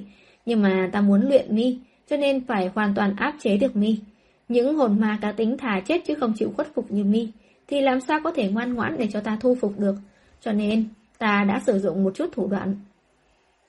Hướng Nam hận không thể bổ nhào qua xé xác người đàn ông này. Hồn ma quả là trạng thái của con người sau khi chết. Cho dù đã chết nhiều năm giống như mi, oán khí đầy người như vậy mà vẫn còn có điều quan tâm. Vẻ mặt của người đàn ông trung niên chế giễu nhìn cậu nhóc ma bên cạnh hướng nam. Vì một thứ bé nhỏ yếu ớt như vậy mà tự đưa mình lâm vào tình trạng như bây giờ, đúng là ngu không ai bằng.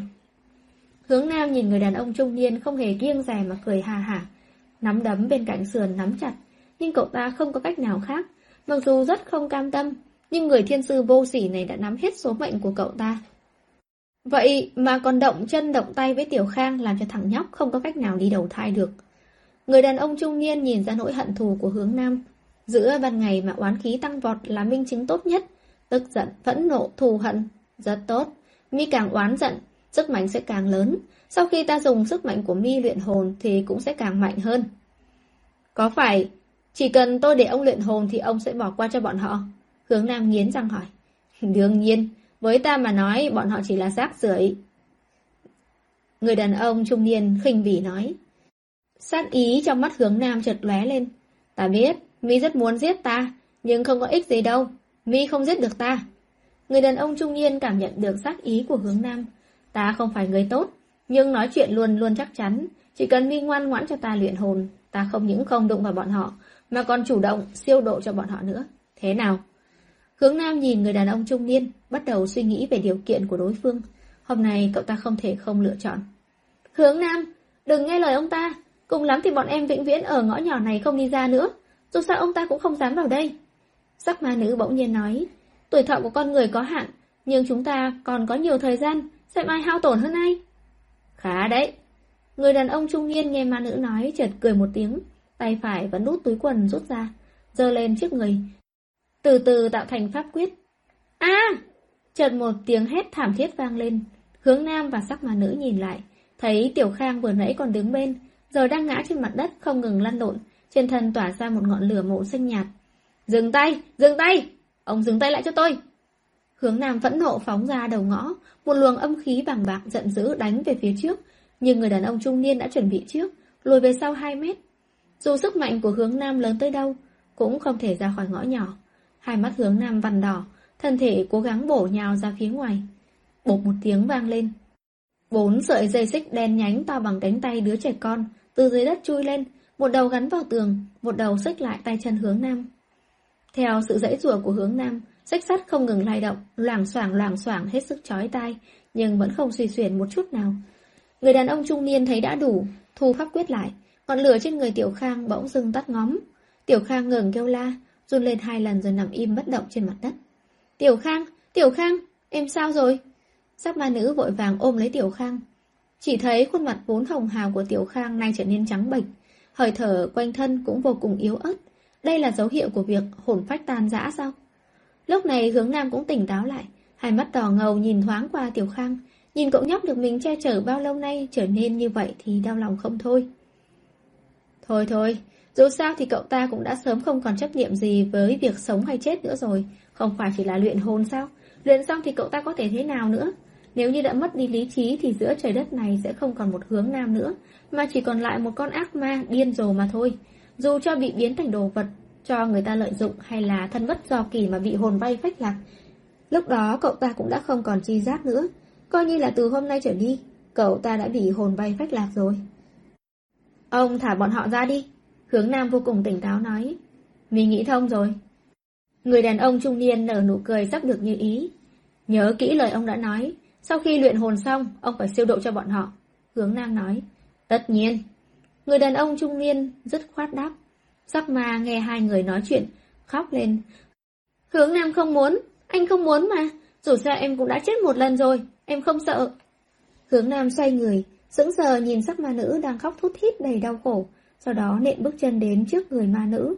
Tiếng xích sắt theo bước chân của hướng Nam mà rền vang khắp ngõ, cho đến khi hướng Nam dừng bước trước mặt ma nữ.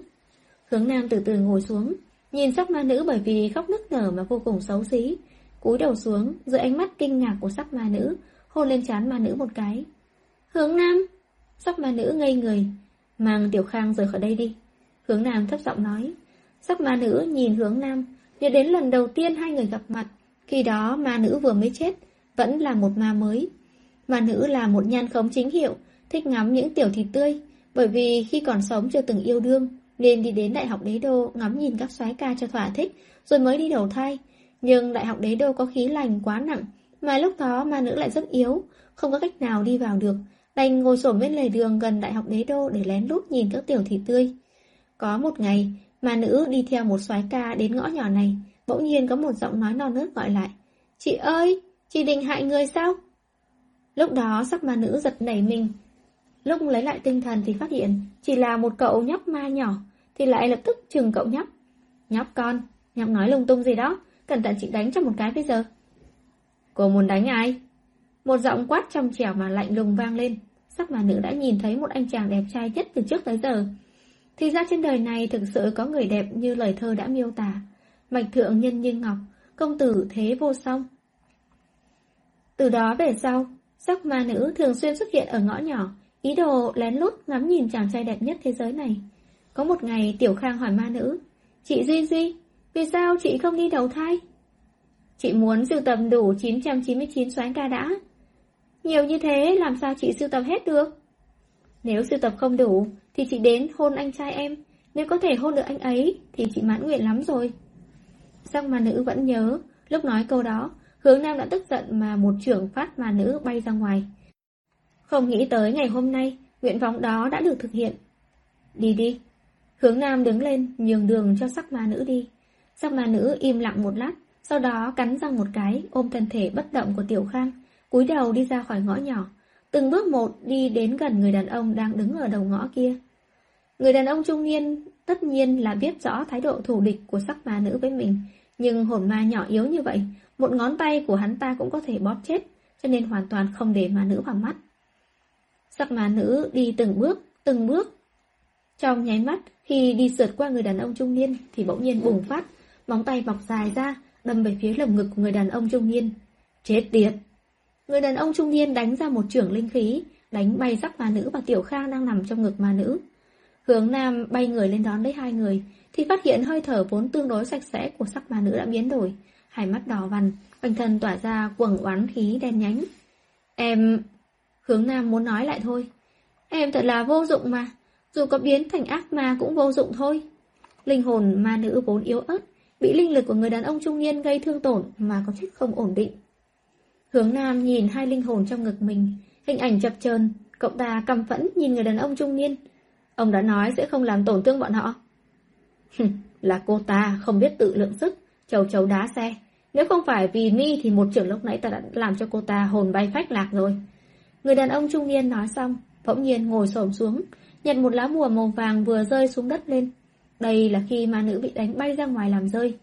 Bùa cảm ứng, bọn mi đúng là to gan, lại còn dám tìm thiên sư khác để giúp đỡ. Người đàn ông trung niên mở lá bùa ra, nhìn những đường vẽ trên lá bùa, cười lạnh.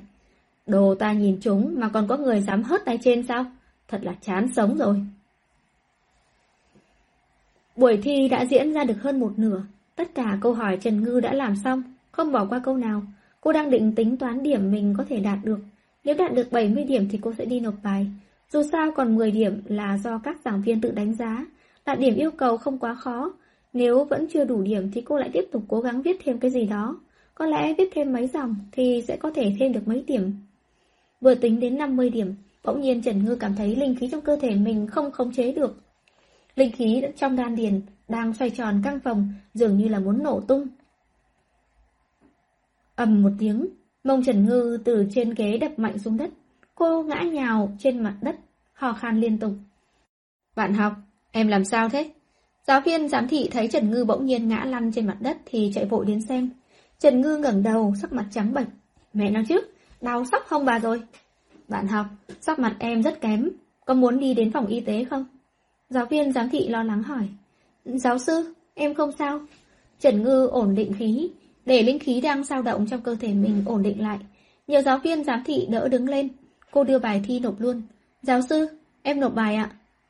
Trần Ngư quay người đi lên bục giảng, lấy túi vải của mình xài bước ra ngoài. Thằng khốn nào dám ám hại bà cô ta đây? Trần Ngư thở hổn hển đi ra khỏi phòng học. Khi đi đến đầu cầu thang, tìm một góc không có người, hai tay xoay chuyển, vẽ một lá bùa trong không khí. Thiên linh linh, địa linh linh, hàng linh. Trần Ngư vừa dứt lời, một lá bùa vàng óng ánh được hình thành trên không trung. Đây là trạng thái chung của bùa chú, hàng linh. Thời cổ đại, khi huyền học còn thịnh vượng, hàng linh có thể dùng để mời các vị thần tiên, nhưng bây giờ chỉ có thể sử dụng để tìm kiếm bùa chú. Trần Ngư thấy bùa chú đã được tạo thành, trong lòng cảm nhận được điểm xuất phát của nguồn sức mạnh lúc nấy, ngón tay phất một cái. Đi! Lá bùa xuyên qua tường bay đi, hướng về phía ngõ nhỏ cách đó không xa. Trần Ngư lại cầm túi vải lên, đang định đuổi theo lá bùa, thì chợt nghe thấy ở trên lầu vọng đến tiếng cười khẽ. Trần Ngư kinh ngạc ngẩng đầu, trông thấy một thanh niên đẹp trai tuấn tú, người đó cười nói, bạn học, đi thi thì phải dựa vào học bài, niệm thiên linh linh địa linh linh không có tác dụng đâu. Trần Ngư cũng không rảnh quan tâm cậu ta, xấu hổ cười cười rồi cầm túi vải chạy ra ngoài. Người thanh niên chỉ coi như Trần Ngư xấu hổ cũng không nói thêm gì, cười cười đi xuống lầu. Phòng thi của Trần Ngư cách cổng lớn của trường đại học rất gần. Cô tăng tốc chạy thật nhanh, làm các bạn học trong sân trường đều ngó theo. Trong ngõ nhỏ cách đại học Đế Đô không xa, người đàn ông trung niên dạy cho chủ nhân lá bùa một bài học xong, thì nhìn hướng nam một lần nữa nói, tài nể mặt nghi, tha cho cô ta một lần nữa, nếu còn có lần sau thì đừng trách ta không khách khí. Hướng nam, đừng, đừng mà. Sắc ma nữ vẫn cố gắng ngăn cản hướng nam. Sự kiên nhẫn của ta cũng có mức độ thôi. Người đàn ông trung niên nhắc nhở. Hướng nam ôm lấy sắc ma nữ và cả tiểu khang, từng bước từng bước đi về cửa khác của ngõ nhỏ, sau đó dùng sức đẩy mạnh hai người ra ngoài. Đừng, đừng mà! Sắc ma nữ gào khóc nhìn hướng nam, nhưng không có cách nào chạm vào thân thể của hướng nam. Anh, anh! Lúc này Tiểu Khang cũng tỉnh lại, nhìn hướng nam lẩm bẩm kêu lên. Hướng nam nhắm mắt lại, rất khoát xoay người không nhìn hai người họ nữa. Ác khí quanh thân không ngừng cuồn cuộn tuôn ra, càng ngày càng nhiều, cho đến khi trận pháp luyện hồn trên vách tường hoàn toàn được khởi động, không ngừng cắn nuốt ác khí của cậu ta, đồng thời cũng kéo hồn phách của cậu ta đi.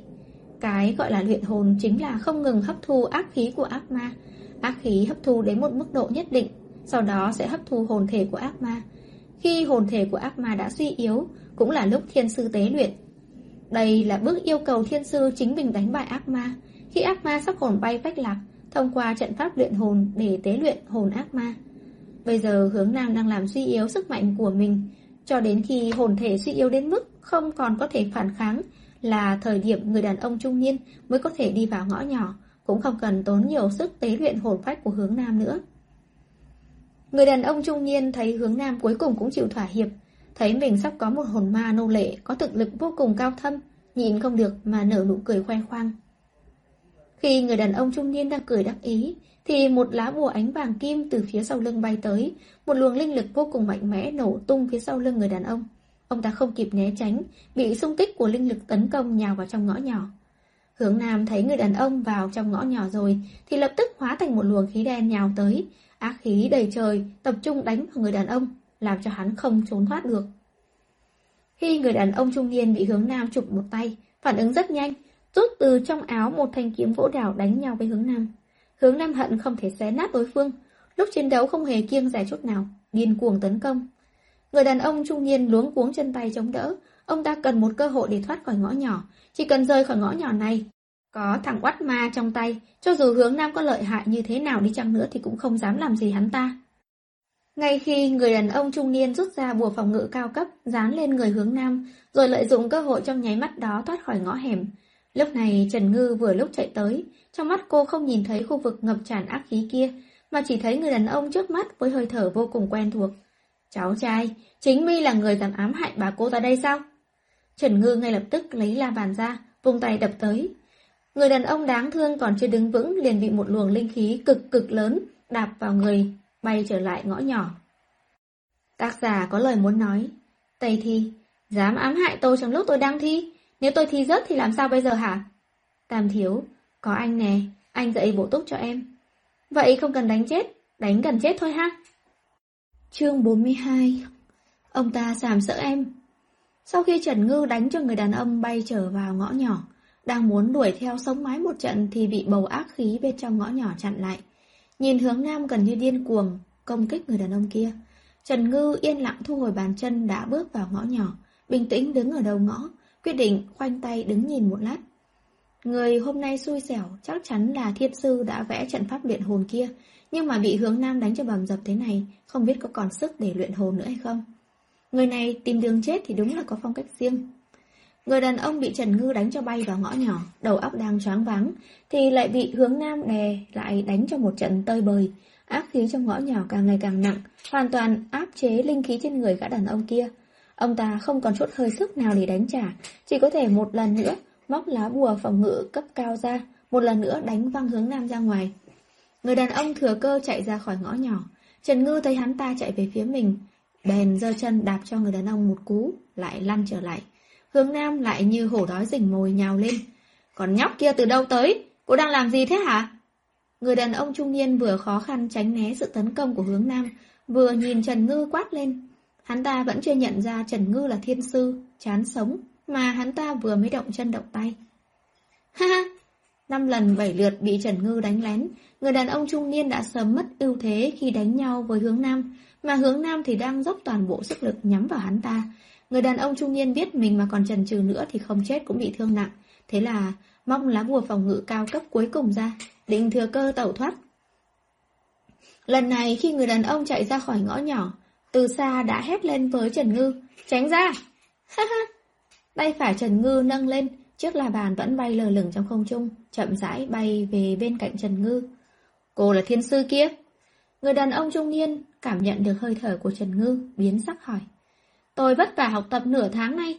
Thế mà ông dám ám hại tôi, ngay lúc tôi đang thi. Trần Ngư nhe răng cười, tay phải mạnh mẽ vung về phía trước. La bàn vù một tiếng, lại đem người đàn ông trung niên đánh bay vào ngõ nhỏ. Hướng Nam gào lên một tiếng, rồi lại nhào lên lần nữa. Con người có người tốt người xấu, thiên sư cũng vậy. Lúc còn nhỏ, Trần Ngư ngây thơ hỏi ông lão, làm sao phân biệt được thiên sư tốt, thiên sư xấu? Đến bây giờ, Trần Ngư vẫn còn nhớ câu trả lời của ông lão. Lúc đó Trần Ngư mới học xong kỹ năng vẽ bùa. Ông lão chỉ vào lá bùa Trần Ngư mới vẽ xong nói, bùa chú là thiên sư sử dụng linh lực của chính bản thân mình để vẽ ra. Nên bùa chú và thiên sư có một mối liên hệ vô cùng chặt chẽ. Ví dụ như lá bùa này, vì đây là do con vẽ, nên nếu như người khác sử dụng, con sẽ cảm nhận được. Bùa chú là sử dụng linh khí của con để tạo thành. Có thể đi giúp đỡ người khác. Đồng nghĩa người khác cũng có thể lợi dụng mối liên hệ giữa con và bùa chú, thông qua thuật pháp đặc biệt mà gây tổn thương cho con. Nhóc con, con hãy nhớ cho kỹ, thuật pháp của thiên sư là dùng để diệt trừ các loại vật âm tà, như là trừ ma, vân vân. Lợi dụng thuật pháp để làm hại người khác là điều tối kỵ trong giới huyền học. Nếu có một ngày, có người dám lợi dụng bùa chú của con, thi chuyển pháp thuật hại con, thì cứ tìm hắn ta. Đánh cho đến chết. Ông lão nghiêm túc nói. Trần Ngư nhìn người đàn ông bị hướng nam đánh cho sống dở chết dở, lập tức cảm thấy chỉ cần cô không cho hắn ta ra khỏi ngõ nhỏ này, không cần cô tự ra tay đánh, thì người này cũng đã bị đánh thừa sống thiếu chết rồi. Người đàn ông thấy hướng nam hoàn toàn không thèm để ý đến tác dụng của trận pháp luyện hồn, điên cuồng sử dụng sức mạnh hiển nhiên là có ý định cùng hắn ta đồng quy vu tận. Mà ba lá bùa phòng ngự cao cấp, hắn ta đã sử dụng hết rồi. Người đàn ông này quyết định rút trong túi một tấm bảng gỗ màu đen. Trong tấm bảng gỗ này, phong ấn một con ác ma mà 10 năm trước, hắn ta đã luyện hóa được ở tương Tây, bây giờ đã gần chạm đến mốc ma vương. Nếu không phải hắn ta còn kiêng dè việc xuất hiện đồng thời của hai ác ma hung mãnh, sẽ khiến giới huyền học chú ý, thì hắn ta đã lấy ra từ sớm. Nhưng lúc này hắn ta cũng không thể so đo nhiều như vậy. Ma vương, nghe lệnh! Theo lời hô của người đàn ông, một luồng sát khí còn lớn hơn của hướng nam đột nhiên xuất hiện. Hai nguồn âm khí hung mãnh đụng vào nhau, bắn thẳng lên trời, một tiếng sét nổ vang. Hướng nam bị nguồn âm khí khổng lồ kia đánh văng ra. Khi dương mắt nhìn lại thì thấy đứng trước mặt người đàn ông là hình ảnh một con ma, trên trán mọc hai cái sừng giống như sừng trâu. Ma vương, lần đầu tiên Trần Ngư nhìn thấy ma vương, âm khí làm cho người ta rét run, cũng làm cho Trần Ngư phải lùi về sau một bước. Ăn nó, ăn nó thì mi có thể hoàn toàn hóa thành ma vương. Người đàn ông dựa vào tường chỉ vào hướng nam ra lệnh. Mặc dù thực lực của ma vương rất hung hãn, hơi thở quanh thân làm cho người khác nhìn mà khiếp sợ, nhưng trong đôi mắt đỏ ngầu chỉ có sự lạnh lùng mà không có chút cảm xúc nào khác. Ma vương nghe người đàn ông ra lệnh, thì nhảy lên tại chỗ, nhào về hướng nam. Tốc độ chiến đấu của hai con ác ma quá nhanh, Trần Ngư không nhìn thấy rõ, chỉ thấy nhoang nhoáng hình ảnh trước mắt. Ba luồng xét liên tiếp từ trên trời vang lên, đó là do âm khí quá nặng dẫn tới trên thiên đình đưa tới lời cảnh cáo. Đồng thời, các thiên sư trong giới huyền học ở đế đô, dù lúc này đang làm gì, tất cả cũng đều rối rít dừng tay ngẩng đầu bấm quẻ, chẳng lẽ có yêu quái phương nào xuất hiện? Sau khi thả ma vương ra đối phó với hướng nam, người đàn ông cũng không quan tâm đến hướng nam nữa, bởi vì hắn ta biết, dù hướng nam lợi hại như thế nào cũng không phải là đối thủ của hồn ma đã cắn nuốt hàng ngàn hồn ma khác, sắp biến thành ma vương. Người đàn ông đưa tay lau khóe miệng dướm máu, khuôn mặt bình tĩnh, từng bước từng bước đi về phía Trần Ngư. Còn nhóc chết tiệt này, cố chết với tôi. Liên tiếp bị Trần Ngư phá rối, người đàn ông vô cùng tức giận, mặt mày dữ tợn, giơ tay định bóp cổ Trần Ngư. Trần Ngư nghiêng người, né tránh cánh tay của người đàn ông đó, lại tiếp tục giơ chân cho một cú đá hậu vào mặt người đàn ông. Lão ta bị đá văng ra, đầu đụng vào tường, người vẫn chưa kịp phản ứng thì đã bị Trần Ngư bồi thêm một cú ném qua vai, nằm sõng sượt trên mặt đất. Nếu muốn kể đến năng lực của Trần Ngư, học tập đứng thứ ba, trừ ma đứng thứ hai, đánh nhau mới là cao thủ số một của cô. Trong lúc này, trong ngõ hai con ác ma đang chiến đấu, ngoài ngõ Trần Ngư đang đè người đàn ông xuống đất, đánh cho một trận tơi bời hoa lá, vừa đánh vừa mắng, Ai bảo ông dám ám hại tôi lúc tôi đang thi này? Ông có biết toán cao cấp khó nhằn lắm không hả? Người đàn ông không thể ngờ hắn ta có thể dễ dàng khống chế một con ác ma có tu vi cao như hướng nam, thế nhưng lại thê thảm trong tay một cô nhóc con như vậy. Ma vương! Người đàn ông hét lớn.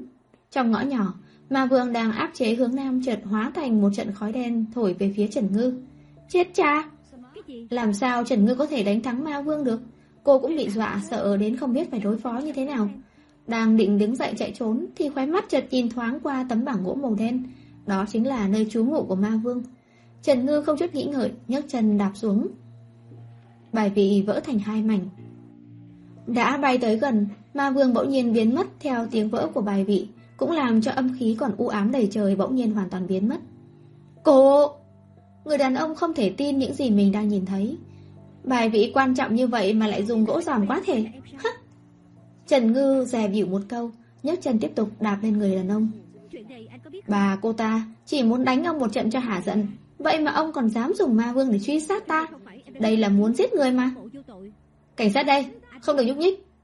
Trong lòng Trần Ngư run lên một cái, chân đang nhấc lên một nửa cũng dừng lại, giữa chừng. Xong rồi, lại phải vào cục cảnh sát rồi. Tiên sinh, ngài không sao chứ?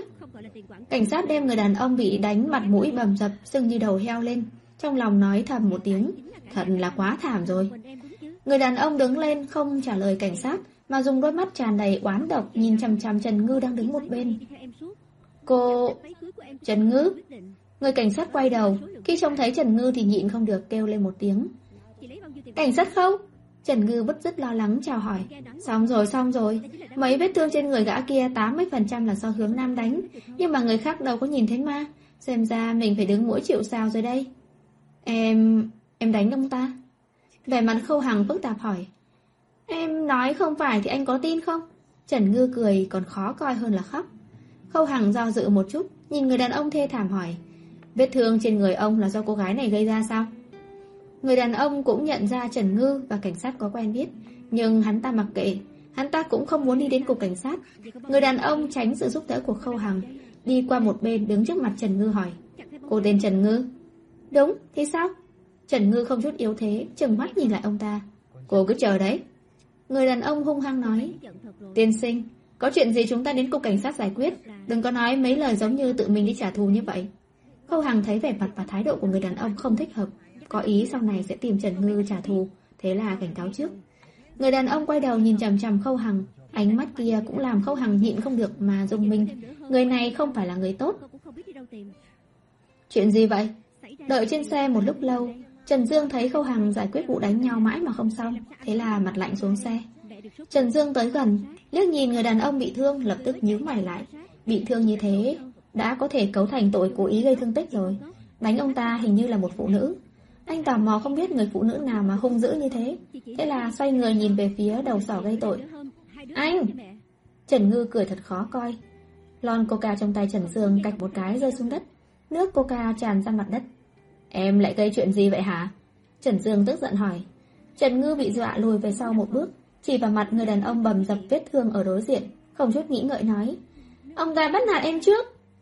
Khâu Hằng nghe thế trong lòng không tiếng động, rên lên một tiếng. Em gái Trần Ngư nha, em đánh người ta thành cái gì rồi mà còn dám nói người ta bắt nạt em. Vậy, rốt cuộc là đã xảy ra chuyện gì? Ánh mắt Trần Dương đảo qua mặt người đàn ông đã sưng như đầu heo, ngẩn người. Khâu Hằng nhìn túi vải của Trần Ngư bị quăng trên mặt đất, một tia sáng chợt lóe lên. Có phải ông ta giật túi của em không? Ông ta... ông ta... Nói ông ta sảm sỡ cô đi. Sắc ma nữ từ đâu tới nhẹ nhàng nói vào tai Trần Ngư. Ông ta sảm sỡ em. Đang không biết phải giải thích thế nào. Trần Ngư đương nhiên là đồng ý gợi ý của sắc ma nữ. Cái gì? Khâu Hằng phẫn nộ nhìn người đàn ông. Lúc này khuôn mặt tràn đầy vết thương, nhìn hết sức đáng thương của ông ta trong phút chốc trở nên cực kỳ bỉ ổi. Người đàn ông cũng không ngờ Trần Ngư lại nói như vậy, lập tức nghẹn một hơi trong ngực không cách nào thoát ra. Trần Dương nghe xong, ai có người dám sàm sợ em gái của anh? Anh đột nhiên quay đầu nhìn chòng chọc vào cái đầu heo kia, ngựng thở hổn hển, ngay trước mặt người đàn ông, đem lon nước trong tay bóp dẹp lép. Đưa ông ta về sở. Trần Dương quay người, kéo Trần Ngư lên xe cảnh sát trước. Khô Hằng móc còng tay. Trước ánh mắt không thể tin của người đàn ông, còng tay hắn ta lại đưa lên xe. Tôi không có làm gì cô ta hết. Lúc này người đàn ông mới nhớ ra chuyện phản đối. Vậy tại sao em ấy lại đánh ông? Khâu Hằng hỏi. Vấn đề này thì không chỉ Trần Ngư khó mà trả lời được, mà ngay cả người đàn ông cũng không trả lời nổi. 20 phút sau, xe dừng trước cổng của cảnh sát. Trần Dương với sắc mặt khó coi đi đằng trước, Trần Ngư trột dạ theo sau. Khâu Hằng thô bạo lôi kéo người đàn ông đi về phía văn phòng làm việc của cục cảnh sát. Dầm một tiếng, Trần Dương cầm súng lục đập xuống bàn làm các đồng nghiệp trong phòng cũng run lên một cái.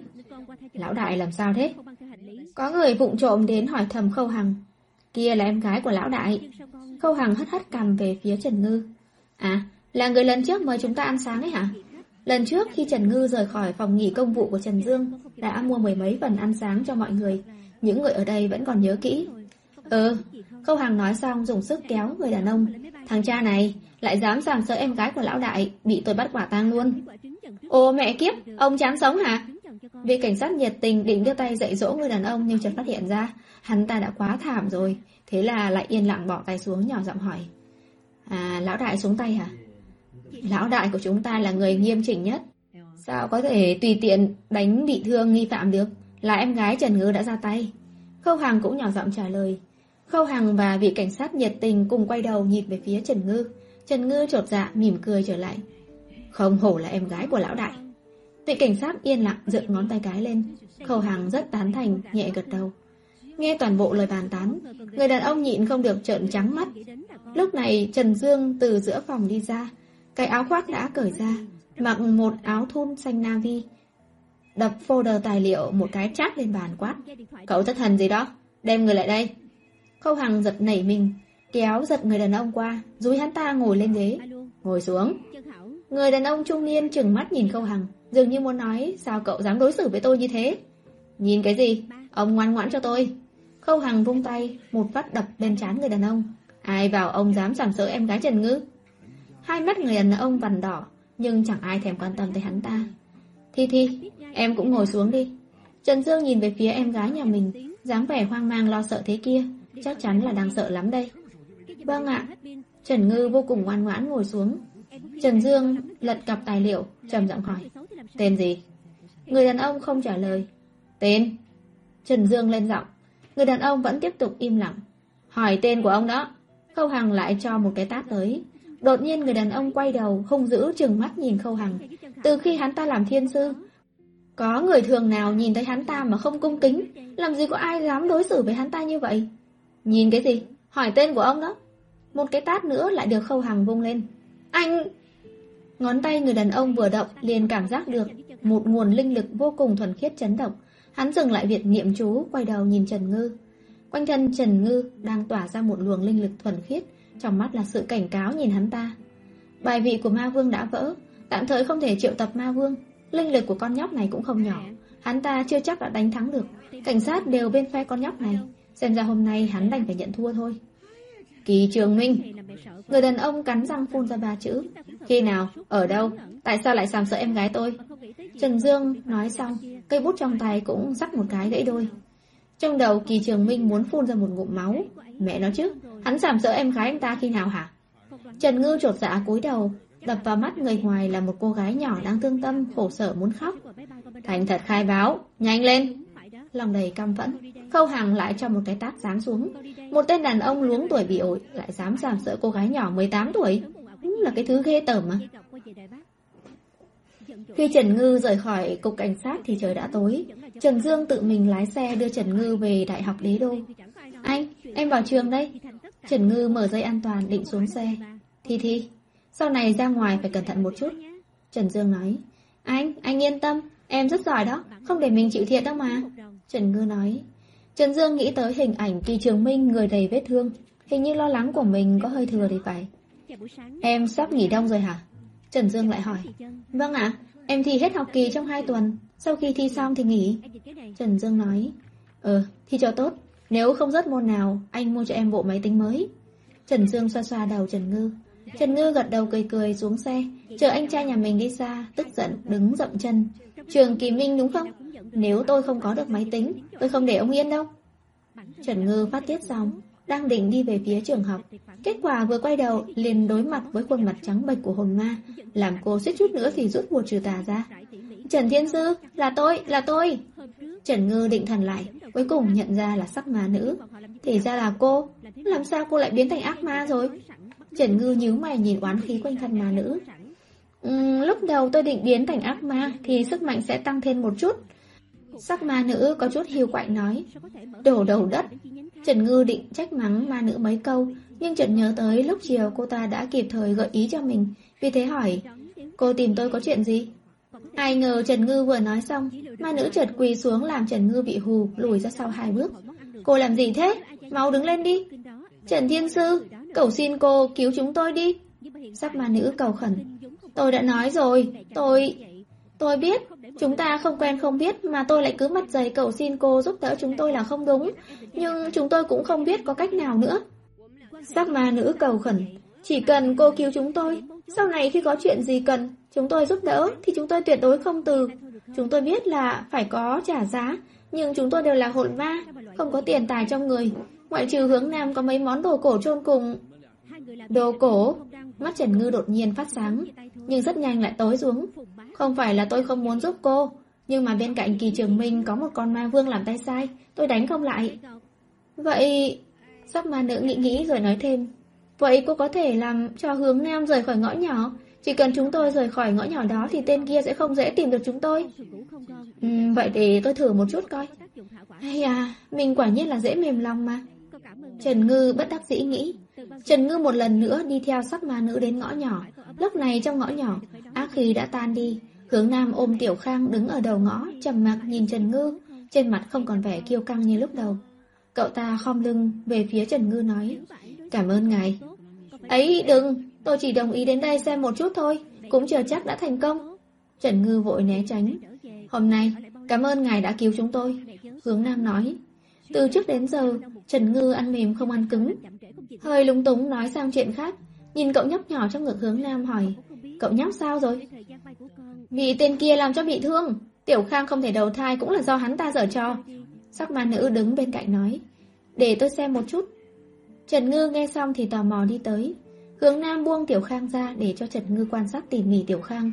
Trần Ngư quan sát một lúc, sau đó vươn tay để lên trán của cậu nhóc. Một luồng linh lực nhẹ nhàng từ ngón tay tràn ra, từ từ chảy vào cơ thể Tiểu Khang. Trong chốc lát, hình bóng Tiểu Khang đang chập chờn trở nên rõ nét hơn. Khi linh lực đã lưu chuyển toàn thân Tiểu Khang, Trần Ngư phát hiện trên mu bàn tay phải của Tiểu Khang có một hình vẽ màu đỏ. Ấn câu hồn Trách không được âm phủ không thu Dần ấn câu hồn lên hồn ma là đánh dấu hồn ma đó đã có chủ Nhất định phải được chủ nhân đó đồng ý Thì mới được đi đầu thai Trần Ngư thu hồi tay để trên trán Tiểu Khang Sau đó lại duỗi tay chỉ vào hình vẽ ấn câu hồn Linh lực theo hình vẽ ấn chảy vào Khoảng một phút sau Linh lực từ từ cắn nuốt hết dấu vết của ấn câu hồn Cảm ơn ngài Hướng Nam thấy hồn thể của Tiểu Khang đã khôi phục bình thường thì lại lên tiếng cảm ơn Trần Ngư. Mặc dù tôi đã hóa giải ấn câu hồn trên người nhóc ma, nhưng hồn thể của nó đã bị thương, cần phải tĩnh dưỡng một thời gian. Nếu không, dù đi âm phủ đầu thai thì sau này đời đời kiếp kiếp cũng phải chịu ốm đau quật quẹo. Trần Ngư nói, Tiểu Khang đã có thể đi đầu thai. Sắc ma nữ vui mừng nói, chờ cậu nhóc tĩnh dưỡng cho khỏe đã. Trần Ngư nhắc lại, vậy là tốt rồi, cảm ơn ngài. Hướng Nam vô cùng vui mừng, bên cạnh sắc ma nữ cũng rất phấn chấn. Trần Ngư không sợ có người oán hận cô, nhưng lại sợ người khác cứ tạ ơn cô. Cô không thể quen được với chuyện hướng nam bỗng nhiên trở nên khách khí với cô, thế là vội vàng nói sang chuyện khác. À đúng rồi, sao cậu lại không rời khỏi ngõ nhỏ này được? Hướng nam dừng lại một chút, đem Tiểu Khang đưa qua cho sắc ma nữ, rồi sau đó nhấc hai tay lên. Lập tức tiếng loảng xoảng loảng xoảng vang lên liên tục. Bốn sợi dây xích to bỗng nhiên xuất hiện dưới ánh đèn đường lờ mờ. Khóa xích hồn! Trần Ngư kinh ngạc kêu lên một tiếng. Lần đầu tiên cô nhìn thấy một chiếc khóa xích hồn to như thế. Trần Thiên Sư, có biện pháp nào cởi bỏ nó không? Sắc ma nữ sốt ruột hỏi. Theo lý thuyết, khóa xích hồn chỉ cần chém đứt là được, nhưng dây xích này quá lớn, hiện giờ tôi vẫn chưa đủ năng lực. Trần Ngư khó xử nói. a sắc ma nữ không nén nổi thất vọng. Không sao đâu, bây giờ Tiểu Khang đã an toàn rồi, anh sẽ không bị tên kia cưỡng chế nữa. Có rời khỏi đây được hay không cũng không quan trọng. Ngược lại hướng Nam rất nhẹ nhàng nói. Trần Ngư trầm ngâm một lát rồi hỏi hướng Nam. Cậu chết được bao lâu rồi? Chắc khoảng 600 năm. Hướng Nam trả lời. Đồ cổ chôn cùng cậu có bao nhiêu món? Trần Ngư lại hỏi. Cũng không nhiều lắm, chắc khoảng 20 món. Mặc dù hướng Nam không biết tại sao Trần Ngư lại hỏi như vậy, nhưng vẫn thật thà trả lời. Đồ cổ 600 năm, khoảng 20 món, vậy là được bao nhiêu tiền? Trần Ngư móc điện thoại ra, nói lại một câu, chờ tôi một chút, rồi chạy qua một bên gọi điện thoại. Thì thì, Lâm Minh đặt bút xuống. Anh ba, đồ cổ 600 năm có 20 món, đáng giá nhiều tiền không ạ? Trần Ngư hưng phấn hỏi. Đúng là rất đáng giá đó. Lầu Minh trả lời. Anh ba, em chia cho anh một nửa. Trần Ngư cao hứng nói. Anh cho em mượn thanh kiếm đồng dùng một chút. Chương 43 Tôi cũng là thiên sư. Trần Ngư cúp điện thoại, quay vào ngõ nhỏ. Dưới ánh mắt chờ đợi của hướng nam và sắc ma nữ nói, Tôi nhờ người mượn một món pháp khí, Chờ người ta đem tới, Để tôi thử coi có chặn đứt được khóa xích hồn này hay không. Khóa xích hồn là do thiên sư Dùng thuật pháp và linh lực của bản thân hóa thành, Khóa lại hồn phách của ác ma. Nói chính xác thì chính là sự đọ sức giữa linh khí và âm sát khí. Linh lực mạnh Khóa sách hồn tất nhiên là có thể khóa được hồn ma, nhưng trái lại, nếu âm sát khí mạnh thì sao? Trần Ngư nghĩ, sức mạnh của nguồn sát khí trên người anh ba nhà mình có thể tương đương với nhà máy nguyên tử, năng lượng. Nhịn không được, lại muốn cười to ba tiếng. Làm sao mà cô thông minh như vậy chứ? Thật là giỏi quá đi à! Cái thanh kiếm đồng kia hấp thu sát khí trên người anh ba nhiều như vậy, chặt khóa sách hồn này chắc chắn không có vấn đề gì. Vậy, vậy lúc nào mới có thể làm được? Sắc ma nữ nôn nóng hỏi. Món pháp khí đó là di sản văn hóa khảo cổ, chắc là phải chờ mấy ngày nữa. Lúc nãy anh bà đã đồng ý giúp cô mượn thanh kiếm đồng, nhưng mà vì nó là di sản văn hóa khảo cổ, lại vì giới huyền học mượn đi nghiên cứu, cho nên muốn mượn về phải tốn chút thời gian. Đợi mấy ngày cơ á? Vậy nếu gã thiên sư kia lại đến thì sao? Sắc ma nữ sợ hãi nói. Không sao đâu, mấy ngày tới em mang Tiểu Khang tránh đi chỗ khác. Anh ở đây một mình thì hắn ta không làm gì được anh đâu. Hướng Nam nói, làm sao có thể không có việc gì, bên cạnh hắn ta có ma vương đó. Sự việc lúc ban ngày sắc ma nữ cũng đã nhìn thấy, hướng Nam có thể đối phó với trường Kỳ Minh, nhưng không phải là đối thủ của con ma vương kia. Nếu trường Kỳ Minh và ma vương đồng thời ra tay thì hướng Nam chỉ sợ là lành ít giữ nhiều. Tất nhiên là hướng Nam cũng biết rõ điều này, thế nhưng ngoài cách đó ra thì cũng không còn cách nào khác cả.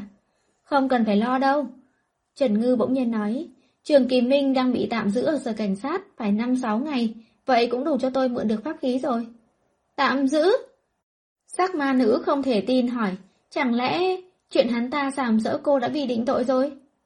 Hay à, sao mà nghe giống như cô thực sự bị sàm sỡ vậy trời? Trần Ngư nghe mà thấy nhức cả trứng. Môn thi ngày mai là tiếng Anh, mặc dù kỹ năng nói của Trần Ngư không tốt lắm, nhưng bài thi Đại học môn tiếng Anh Trần Ngư đã đạt 138 trên 150 điểm. Tuy không thể nói là học siêu, nhưng để qua được kỳ thứ nhất của đại học thì vẫn dư sức qua cầu. Vì thế sau khi về ký túc xá, Trần Ngư không còn phải thức khuya dậy sớm ôn tập nữa, mà rảnh rỗi lấy điện thoại trên trang web huyền học, nhận nhiệm vụ mới. Còn có hai tuần nghỉ đông nữa. Đến lúc đó có thời gian rỗi cả ngày, nhất định phải thăng cấp tài khoản lên cấp A trước khi kỳ nghỉ đông kết thúc sau đó mới có thể nhận các nhiệm vụ cao cấp được. Tích, tích, tích, tích. Trần Ngư liếc nhìn nhiệm vụ trên trang web huyền học, âm báo tin nhắn trên điện thoại vang lên không ngừng. Hôm nay nhóm ma quỷ chớ hỏi náo nhiệt quá vậy. Trần Ngư ấn mở tin tức trên nhóm diễn đàn. Nghe nói gì chưa? Nghe nói gì chưa? Có cương thi xuất hiện ở đế đô, mà lại còn là con cương thi lớn ngàn năm nữa chứ. Ây, không thể nào, Đế đô là vùng đất long mạch tụ hội, không thể có cương thi được. Đúng đó, đúng đó. Với lại, trụ sở chính của huyền học ở đế đô cơ mà. Ba gia đình lớn của giới huyền học cũng ở đế đô, còn cương thi nào không biết nghĩ mà dám chạy đến đế đô. Nghe nói mới từ phần mộ nào đó chạy tới. Anh nghe tin này ở đâu? Chú tôi là người ở đế đô, ông ấy vừa gọi cho sư phụ của tôi xong. Ông ấy nói chiều nay trên trời đã có sấm sét cảnh báo, Sầm xét giáng xuống, sẽ có yêu quái xuất hiện. Nhóm mình có đồng nghiệp nào ở đế đô không? Xác nhận chút coi, có phải cũng nghe thấy sấm xét hay không? Tôi cũng nghe thấy. Tôi cũng vậy. Thật sao? Thực sự là có cương thi kinh động đến thiên giới xuất hiện ở đế đô thật hả? À gì nhờ phúc. Vậy bần tăng phải đi mua vé tàu cao tốc liền, đến đế đô xem mới được. Khi sấm xét vang lên, la bàn của sư phụ tôi phát hiện nguồn âm khí vô cùng lớn, nhưng sau đó lại biến mất rất nhanh. Đúng đó, lúc đó ông nội tôi còn muốn tính ra vị trí, nhưng chưa kịp thì sấm sét đã không còn nữa, âm khí cũng chẳng thấy đâu. Vậy chẳng lẽ con cương thi này có lý trí, biết thu liễm sát khí và âm khí của mình, ngụy trang thành người bình thường sinh hoạt với chúng ta? Cậu coi phim nhiều quá rồi đó. Chiều hôm nay, sấm sét trên trời, chẳng lẽ là do hướng nam với con ma vương kia? Trần Ngư nghĩ nghĩ rồi gõ câu hỏi, có phải mọi người nói về tiếng sấm lúc khoảng 2 giờ 30 chiều nay không? Sở dĩ Trần Ngư biết chính xác thời gian như vậy là bởi vì khi cô bắt đầu thi môn toán cao cấp là 1 giờ chiều, Trần Ngư làm bài hết hơn một tiếng đồng hồ, lại tính thêm thời gian chạy tới ngõ nhỏ. Trừ trước trừ sau nên cô đoán khi có sấm sét là vào khoảng 2 giờ 30. Đại thân, anh cũng nghe thấy hả? Nếu đúng là lúc đó thì tôi không chỉ nghe thấy, mà tôi còn tận mắt chứng kiến nữa. Má, châu bò, thế mà anh vẫn còn sống. Đại thần, anh có mặt ở hiện trường luôn sao? Anh nhìn thấy con cương thi rồi. Trần Ngư bác bỏ tin đồn, không phải là cương thi, chỉ là hai con ác ma đánh nhau, lúc đó âm khí hơi nặng một chút, dẫn tới trên trời cảnh báo mà thôi. Ác ma gì mà có đạo hạnh châu bò như thế? Là một con ma tu luyện được 600 năm và một con ma vương. Má, châu bò! Ma vương nhìn thì như thế nào? Cũng giống hồn ma bình thường, nhiều hơn hai cái sừng trên chán mà thôi. Thế tại sao sau đó sát khí lại hoàn toàn biến mất? Trần Ngư trầm ngâm một lát, gõ xuống mấy chữ vô cùng vi diệu. Vì tôi. Không phải vì cô sao? Nếu không phải cô thông minh, một phát đạp vỡ bài vị của ma vương, thì sao ma vương có thể đột nhiên biến mất như vậy chứ? Trong nhóm xuất hiện một loạt dấu chấm thể hiện sự im lặng tuyệt đối. Tất nhiên là mọi người không tin lời nói của Trần Ngư. Ý nghĩ của bọn họ rất đơn giản. Nhóm ma quỷ chớ hỏi là nơi tụ tập các thiên sư có tu vi không cao, không thể tiếp nhận các nhiệm vụ cấp cao trong trang web huyền học. Thiên sư có thể thu thập được ma vương còn cần phải lăn lộn trong nhóm nhỏ bé này hay sao? Cho nên, giải thích duy nhất được mọi người đương nhiên thừa nhận là Trần Ngư đang nói khoác. Duy chỉ có mưa bay tháng 3 nhắn tin riêng cho Trần Ngư. Đại thần, tôi tin anh. Trần Ngư cười cười, cô không quan tâm người khác có tin mình hay không. Có tiền trong tay mới là chân lý. Thấy thời gian không còn sớm, Trần Ngư tắt điện thoại, đi ngủ thôi. Ba ngày sau, Mao Đại Sư cầm thanh kiếm đồng đến biệt thự nhà họ Lâu. Mao Đại Sư được Hà Thất đón vào nhà, Lâu Minh đã đợi trong phòng khách. Khi Mao Đại Sư vừa vào cửa, ánh mắt anh đã tập trung nhìn vào hộp gỗ đen như mun trên tay Mao Đại Sư. Thế nào? Cậu vẫn có cảm ứng? Mao Đại Sư nhớ, Lâu Minh đã nói, anh có một cảm giác thân thiết không rõ với thanh kiếm đồng. Vâng. Vẻ mặt Lâu Minh phức tạp gật đầu. Mao Đại Sư cầm hộp gỗ đứng cách Lâu Minh 3 mét hỏi. So với hôm đó thì hôm nay có khác biệt gì không? Lại càng quen thuộc hơn. Lâu Minh cười khổ nói, cảm giác thân thiết này quá mức chân thực. Chân thực đến mức anh cảm thấy thanh kiếm này như một phần thân thể của mình, làm anh muốn chạm vào nó. Nhưng nếu chạm vào nó, anh lại sợ sát khí trong cơ thể anh sẽ... Cái cảm giác muốn chiếm được một vật gì đó, đây là lần đầu tiên anh cảm nhận được. Sát khí trong người cậu như thế nào? Mao Đại Sư lại hỏi. Không có ảnh hưởng. Lầu Minh lắc đầu nói. Lần trước cũng như thế. Mặc dù tôi cảm nhận được cảm giác thân thiết, nhưng trước khi chạm tay vào thanh kiếm, sát khí của cơ thể tôi vẫn bình thường. Trong giới huyền học, nếu một thiên sư nảy sinh cảm giác thân thiết với một pháp khí, và pháp khí đó cũng đồng thời có cảm ứng tương tự, đó chính là pháp khí này đã có linh hồn, đã nhận chủ. Bỗng nhiên Mao Đại Sư nói. Ông nói là... Lâm Minh kinh ngạc ngước mắt. Tám chín phần thanh kiếm này thuộc về cậu. Mao Đại Sư nói như vậy cũng không chính xác, tối thiểu không phải là Lâu Minh của hiện tại. Lâu Minh sửng sốt một lát rồi hỏi. Đội khảo cổ bên Nam Lĩnh có kết quả chưa? Vẫn chưa có. Mao Đại Sư lắc đầu. Lâu Minh nao nao, anh nhớ lại hôm đó Mao Đại Sư đã phân tích hai khả năng. Nếu thanh kiếm đồng này đúng là của anh, vậy thì... Vậy ông cảm thấy tôi là thiên sư hay là cương thi? Là cương thi sát nghiệt đầy người hay là thiên sư vì dân trừ hại? Cương thi thì không có cách nào có thể chuyển thế đầu thai đâu. Mao Đại Sư nói. Vậy tôi là thiên sư? Lâu Minh không thể tin nổi. Rất có thể. Mao Đại Sư nhìn ánh mắt bỗng sáng lên của Lâu Minh, bỗng nhiên trong lòng cảm thấy rất chua xót. Mặc dù Lâu Minh luôn nói anh không để ý, không thèm để ý tại sao từ khi sinh ra đã mang theo một thân sát khí trong người, nhưng Mao Đại Sư biết, sâu trong nội tâm của anh gần như đã chấp nhận. Kiếp trước của mình là một tội nhân chuyên gây ra cái ác cho người dân. Bây giờ có thể suy đoán mới, tuy chưa thể cải biến tình trạng sát khí trong cơ thể Lâu Minh. Nhưng ít nhất về mặt tâm lý, có thể làm Lâu Minh cảm giác nhẹ nhõm hơn. Tôi là thiên sư, giống như Mao Đại Sư, giống như Trần Ngư. Nghĩ tới đây, Lâu Minh cảm thấy thật vui vẻ. Mao Đại Sư mỉm cười, đem hộp gỗ trong tay đặt lên bàn trà, rồi ngồi xuống ghế sofa hỏi. Người mượn thanh kiếm đồng là Trần Tiểu Hữu sao? Vâng, hôm đó khi Trần Ngư hỏi Lâu Minh mượn thanh kiếm đồng, Lâu Minh lập tức liên hệ với Mao Đại Sư, nhưng anh chỉ nói anh cần dùng, mà không nói là mượn cho người khác. Dù sao thanh kiếm đồng này là di sản văn hóa khảo cổ, lại là pháp khí của huyền học cổ đại, người bình thường làm sao có thể thấy được, huống chi là còn mượn dùng. Cậu... mau Đại Sư nhìn Lâu Minh, muốn nói gì đó nhưng rồi ngừng lại. Sao vậy à? Không có gì. mau Đại Sư thu hồi ánh mắt, cười sâu xa nói với Lâu Minh. Chẳng qua là tôi cảm thấy cậu rất thích Trần Tiểu Hữu. Vâng, đúng vậy. Nhớ tới Trần Ngư, vẻ mặt Lâu Minh trở nên dịu dàng hơn nhiều. Mao Đại Sư giật mình, tay cầm chén trà cứng đờ. Tuy cô nhóc đó bắn nha bắn nhắng như là trẻ con, nhưng mà rất hiền lành, còn rất đáng yêu nữa. Lâu Minh nói. Thì ra là thế, làm ông sợ hết hồn à, sợ bóng sợ gió một hồi. Mao Đại Sư nâng chén trà lên uống một ngụm thiết quan âm, xoa dịu tâm tình của mình. Suýt chút nữa là ông tưởng Lâu Minh đã bước vào con đường tình ái. Trần Tiểu Hữu muốn mượn bao lâu? Thi Thi nói khoảng 2 giờ là đủ. Vậy cũng được. Mao Đại Sư nói, vậy tôi chờ ở đây 2 giờ, cậu cho người mang thanh kiếm cho Trần Tiểu Hữu đi. 2 giờ chỉ sợ là không kịp. Tại sao? Lúc nãy cậu nói là cô bé đó muốn mượn trong 2 giờ mà. Vừa mới nói xong, không có khả năng là ông nghe nhầm chứ. Long Minh cười giải thích. Thời gian này Đại học Đế Đô đang tổ chức thi hết học kỳ. Giờ này có thể thi thi còn đang phải thi. Vậy cho nên... Được rồi, được rồi. Cậu cứ cho người mang đi đi. Tôi chờ thêm một chút cũng được. Thật là lo lắng quá chu đáo rồi. mo Đại Sư lại đưa ra yêu cầu.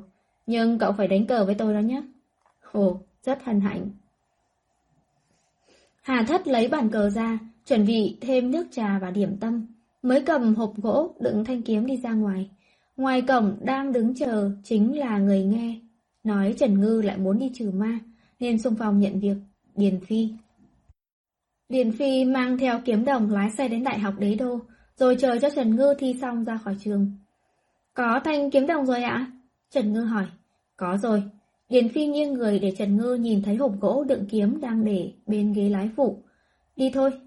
Trần Ngư mở cửa chính phía sau ngồi xuống. Ngõ nhỏ cách đại học đế đô không xa, đi bộ khoảng mười mấy phút. Điền Phi lái xe thì mất ba phút là tới. Trần Ngư xuống xe đi về phía ngõ nhỏ. Điền Phi ôm hộp gỗ, đi sát phía sau. Trong lòng có chút kích động nho nhỏ. Có hồn ma tù hành 600 năm bị khóa ở ngõ nhỏ này sao? Hướng Nam, Trần Ngư đưa tay gõ nhẹ lên vách tường. Theo động tác gõ của Trần Ngư, ba hồn ma từ vách tường chui ra. Ngay lập tức Điền Phi cảm thấy luồng không khí lạnh toát. Mặc dù đế đô vào mùa đông rất lạnh, nhưng cái lạnh âm u này vẫn có chút khác biệt. Điền Phi không tự chủ được mà ôm sát hộp gỗ vào người, yên lặng dịch đến sát Trần Ngư hơn một chút. Mặc dù rất tò mò, nhưng anh ta vẫn cảm thấy có chút sợ hãi. Làm sao đây? Trần Thiên Sư, ngài đã mượn được pháp khí rồi. Sắc ma nữ ngạc nhiên nói. Mặc dù hướng nam không nói chuyện nhưng sự kích động trong ánh mắt cũng không hề che giấu. Mượn được rồi, cậu đem khóa sách hồn ra đây, tôi chém thử xem. Trần Hư nhìn hướng nam nói. Chém đứt sớm chút nào, nhận đồ cổ sớm chút ấy. Nhân tiện có trợ lý điền lái xe đến đây thì nhờ anh ấy mang về luôn. Được. Hướng nam ra hiệu cho sắc ma nữ và tiểu khang tránh ra một chút. Lúc này phát tán ác khí trong cơ thể mình ra bên ngoài. Khi ác khí đạt đến một mức độ nhất định, thì xích sắt khóa hồn thể hướng nam hiện ra trước mặt Trần Ngư một lần nữa. Đưa kiếm cho tôi. À, à được. Điền Phi giật nảy mình, mặc dù cậu ta biết Trần Ngư là thiên sư, có thể nhìn thấy ma, nhưng thấy cô nói chuyện với không khí trước mắt, cái cảm giác này nói như thế nào nhỉ? Vẫn là có chút nổi da gà.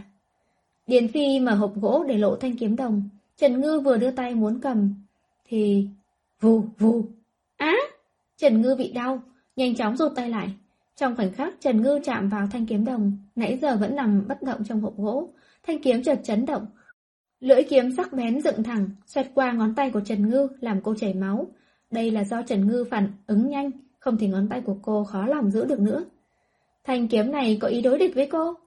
Trong đầu Trần Ngư bỗng nảy ra ý nghĩ này. Tiểu thư Trần Ngư, cô không sao chứ? Điền Phi thấy Trần Ngư bị thương thì lo lắng hỏi. Không sao, không cẩn thận bị chạm vào một chút. Trần Ngư lắc đầu, nhìn thanh kiếm đồng do dự không biết phải làm sao. Thanh kiếm đồng này không cho cô đụng vào nó, vậy làm sao mà cầm nó chém nứt khóa xích hồn đấy? Trần Thiên Sư, cô không bị làm sao thật chứ? Điền Phi nhìn thấy chỉ là Trần Ngư không cẩn thận bị thanh kiếm đồng quẹt vào làm bị thương, còn hướng nam nhìn thấy là thanh kiếm đồng bỗng nhiên tỏa ra sát khí màu đỏ. Rõ ràng là thanh kiếm này không nguyện ý cho vị thiên sư trước mắt này chạm vào nó. Không sao. Trần Ngư lại lắc đầu lần nữa. Đúng như lời Trần Ngư nói, sát khí màu đỏ phóng ra làm bị thương đầu ngón tay của Trần Ngư một chút rồi tan đi, không tạo bất cứ tổn thương nào cho cô cả.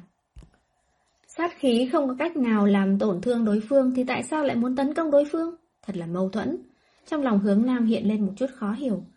Sắc ma nữ thấy Trần Ngư bỗng nhiên dừng lại, không lấy pháp khí ra nữa mà đứng gần một chỗ. Tưởng là có chuyện gì xảy ra, đang định lên tiếng hỏi thì bị hướng nam dùng ánh mắt ngăn lại. Trần Ngư đứng tại chỗ suy tư một hồi lâu. Cuối cùng ánh mắt rời khỏi thanh kiếm đồng. Cô quay người đi đến sau lưng hướng nam. Đưa tay, giữ lấy sợi dây xích, khóa tay phải hướng nam. Rồi nhìn Điền Phi nói. Trợ lý Điền, anh giúp tôi một việc được không? Tiểu thư Trần Ngư. Cô cần giúp đỡ gì cứ nói. Điền Phi ôm hộp gỗ đi đến. Anh lấy thanh kiếm đồng ra đi. Trần Ngư nói. Điền Phi lấy thanh kiếm đồng ra, định đưa cho Trần Ngư. Trần Ngư nhìn thanh kiếm trong tay Điền Phi không có chút gì khác thường, mặc dù cô đã đoán từ trước là thanh kiếm này có ý đối nghịch, nên mới tấn công cô, nhưng khi tận mắt xác nhận thì không nhịn được mà trong lòng có chút buồn bực. Vì sao thanh kiếm này lại chán ghét cô như vậy chứ? Chẳng lẽ do hôm đó cô dùng la bàn đánh nó? Anh cầm đi, không cần đưa cho tôi. Vâng, mặc dù không hiểu lắm nhưng Điền Phi vẫn làm theo. Trần Ngư đưa tay còn lại, cầm đầu kia của khóa xích hồn. Hai tay dùng sức kéo căng sợi dây ra sau đó hỏi. Ở giữa hai tay tôi có một đoạn dây xích, anh có cảm giác được không? Điền Phi nhìn qua, chẳng thấy gì cả, càng không cảm giác được bất cứ thứ gì, thế là yên lặng lắc đầu. Không nhìn thấy cũng không sao, chỉ cần anh biết vị trí của xích sắt là được. Ở giữa hai tay chính là đoạn xích sắt, vị trí không khó hình dung. Điền Phi gật đầu. Chút nữa tôi sẽ để anh chém, anh dùng thanh kiếm đồng này chém đứt sợi xích giữa hai tay tôi nha. Được. Điền Phi giơ tay lên, để thanh kiếm đồng ở vị trí trên cao giữa hai tay Trần Ngư. Điền Phi không phải thiên sư, nên cậu ta không thể phát huy được năng lực vốn có của kiếm đồng, mà Trần Ngư lại không thể chạm vào thanh kiếm. Theo lý thuyết thì lúc này cô nên tìm một thiên sư khác để giúp đỡ, nhưng sao Trần Ngư có thể trơ mắt nhìn đầu cổ sắp vào tay mình lại rơi vào tay người khác được chứ? Thế là Trần Ngư suy nghĩ thật lâu, nghĩ ra biện pháp vô cùng tuyệt diệu này. Nếu thực sự là thanh kiếm này có định ý đối với cô, vậy lúc cảm nhận được hơi thở của cô sẽ tự động tấn công, giống như là lúc nãy. Vậy thì... Chém! Trần Ngư chuyển linh lực của mình vào khóa sách hồn. Điền Phi giơ tay chém xuống. Keng! Chỉ cần chạm nhẹ một cái, sát khí màu đỏ chợt lóe lên, sợi xích sắt to bằng cổ tay trong nháy mắt bị chém rơi xuống đất. Thành công rồi! Trần Ngư hưng phấn kêu to. Tôi biết sát khí của anh ba là vô địch mà, ha ha. Điền Phi cầm thanh kiếm đồng, kinh ngạc nhìn xuống mặt đất.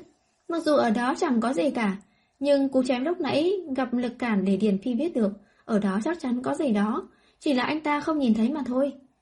Hướng Nam không ngờ rằng sợi dây xích đã khóa mình 600 năm, có thể bị chặt đứt như vậy. Trong chốc lát, ánh mắt phức tạp và trong lòng cũng chấn động vô cùng. Hướng Nam! Sắc mà nữ kích động chạy tới ôm hướng Nam. Anh! Tiểu Khang cũng chạy đến tham gia náo nhiệt. Tôi nói này, có thể để cho tôi chém nốt ba sợi xích còn lại, rồi mọi người giao đồ cổ cho tôi, sau đó các người hãy cùng nhau chúc mừng, được không? Sắc ma nữ lúng túng cười cười, đưa Tiểu Khang đi ra đứng bên cạnh, không làm ảnh hưởng đến Trần Ngư nữa. Trần Ngư và Điền Phi tiếp tục phối hợp, dựa theo phương pháp lúc nãy, ba sợi khóa xích hồn còn lại dễ dàng được giải quyết nhanh gọn. Khi toàn bộ khóa xích giam giữ hồn thể của mình 600 năm bị chặt đứt, hướng Nam còn chưa kịp cảm thụ không khí của tự do, thì chợt nghe Trần Ngư nói, À, tôi còn phải về trường ôn tập tiếp đây, chiều nay còn có môn thi nữa, cậu kết toán hợp đồng cho tôi đi. Lời cảm kích của hướng Nam vừa tới miệng, lại miễn cưỡng nuốt xuống, cậu ta nhìn chăm chú Trần Ngư, sau đó quay người đi vào góc tường nào đó. Điền Phi đem thanh kiếm cất vào hộp gỗ, lúc ngẩng đầu lên thì chứng kiến một màn vô cùng thần kỳ. Rõ ràng là ở góc tường kia chẳng có thứ gì, Vậy mà trong 5 phút ngắn ngủi đã xuất hiện mười mấy hai mươi món đồ cổ lớn nhỏ. Mấy thứ này là ở đâu ra vậy? Chuyển ra hết chưa? Điền Phi thấy Trần Ngư nhìn vào khoảng không hỏi. Ở đây hết rồi. Hồn ma bình thường không thể đụng vào đồ vật thật, nhưng hướng nam thì không giống. Cậu ta là ma tu luyện 600 năm. Chỉ cần cậu ta nghĩ, cũng có thể dùng tay không lật đổ một chiếc xe buýt.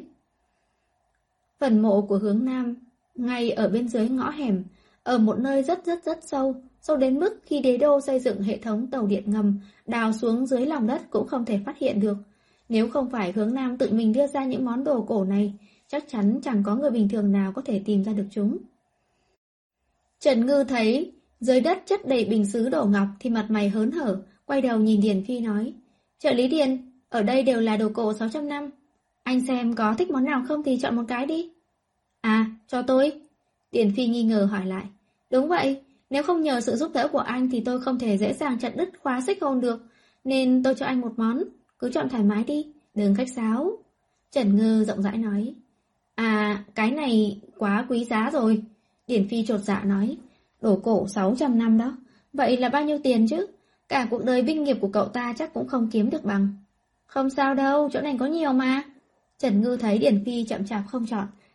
Thế là tùy tiện chọn một chiếc bình sứ thanh hoa ở giữa đưa cho Điền Phi. Vậy cái này nhá, cho anh cái này này. Vì Trần Ngư còn về trường đại học để tiếp tục thi, nên tất cả đồ cổ Điền Phi đều cho lên xe trở về biệt thự nhà họ Lâu. Khi Điền Phi đứng trước mặt Lâu Minh, tay trái cầm hộp đựng kiếm đồng, tay phải cầm bình sứ thanh hoa, vẻ mặt ngây ngốc. Lâu Minh thấy thế thì hỏi, cậu làm sao thế? Tam thiếu.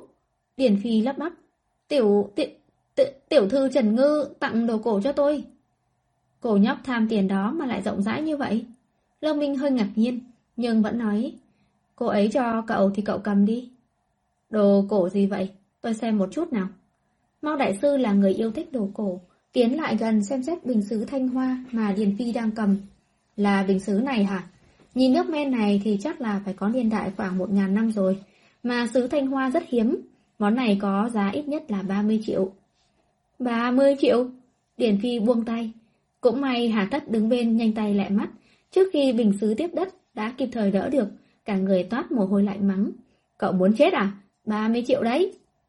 Anh em, vừa rồi suýt nữa thì tôi ném đi 30 triệu. Hay à, số tôi vẫn còn may quá.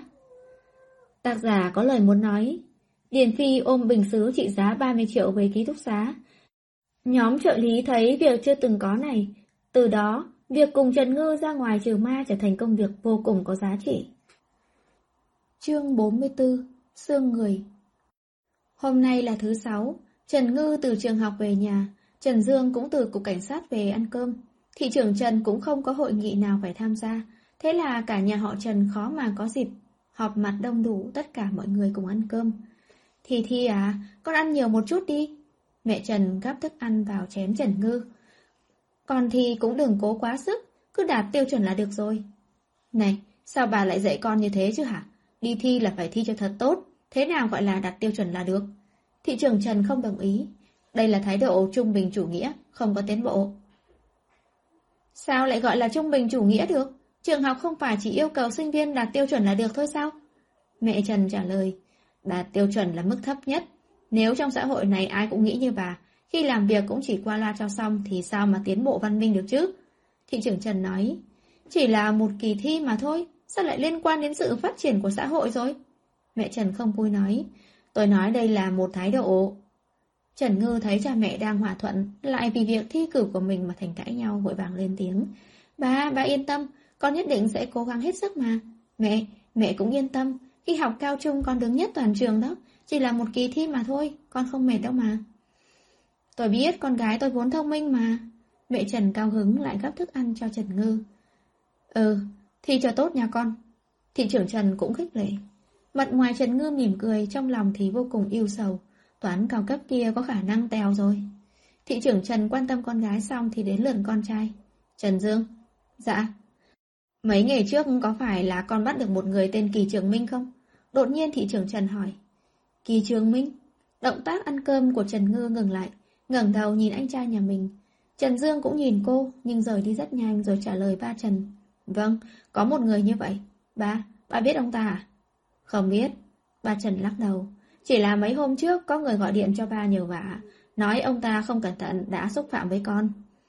Ông ta không phải xúc phạm con, con cũng không vì người khác xúc phạm con mà bắt người, con chỉ làm việc theo quy định thôi.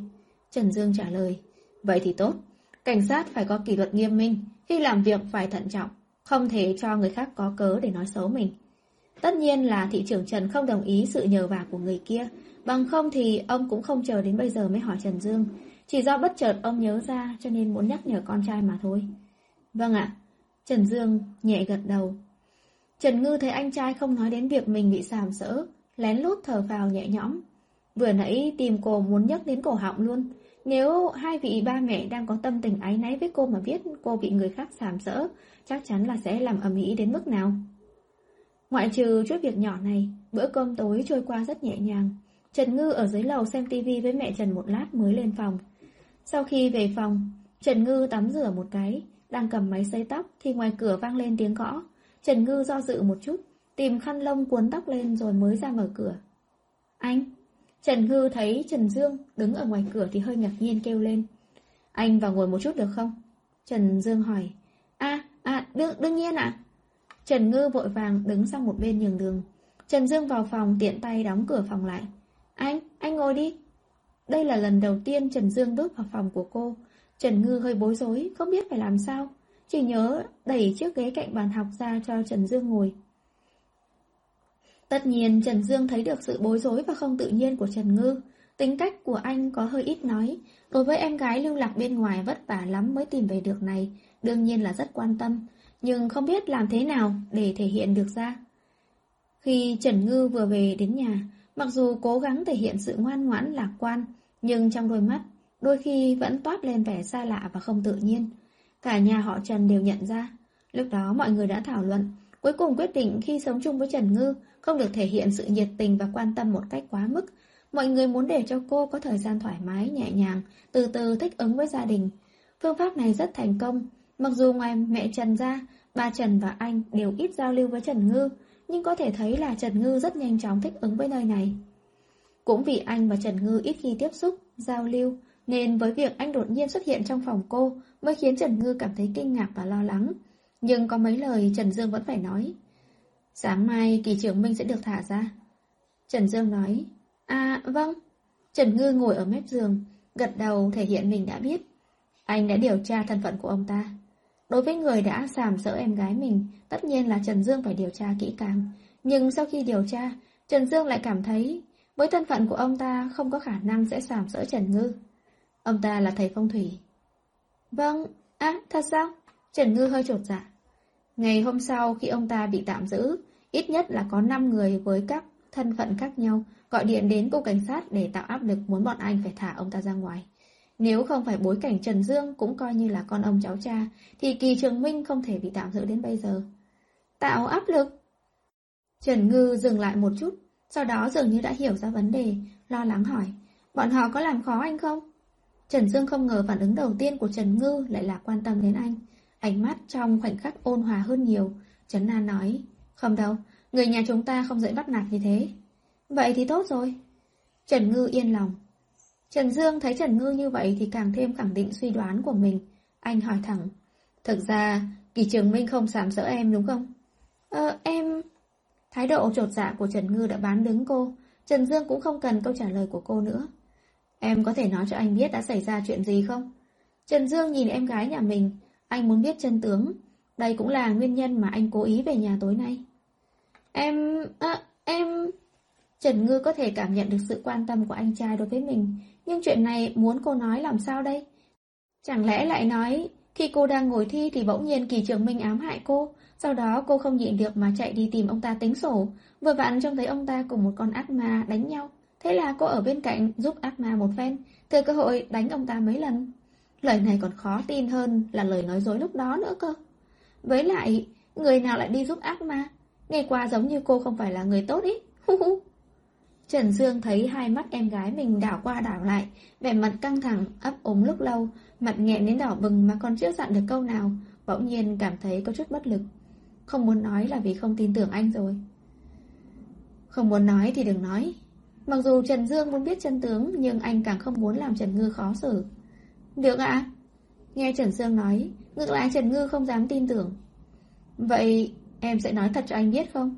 Trần Dương hỏi. Vẻ mặt Trần Ngư phức tạp, im lặng, trong lòng thì hò hét. Không phải là em không muốn nói, càng nói thì anh càng cảm thấy là em nói bậy thôi à. Quả nhiên. Không nói cũng được, nhưng nhất định là em phải trả lời anh mấy vấn đề. Trần Dương còn nói thêm. Vấn đề gì ạ? Trần Ngư ngẩng đầu. Kỳ Trường Minh. Trần Dương chăm chú nhìn vào mắt Trần Ngư.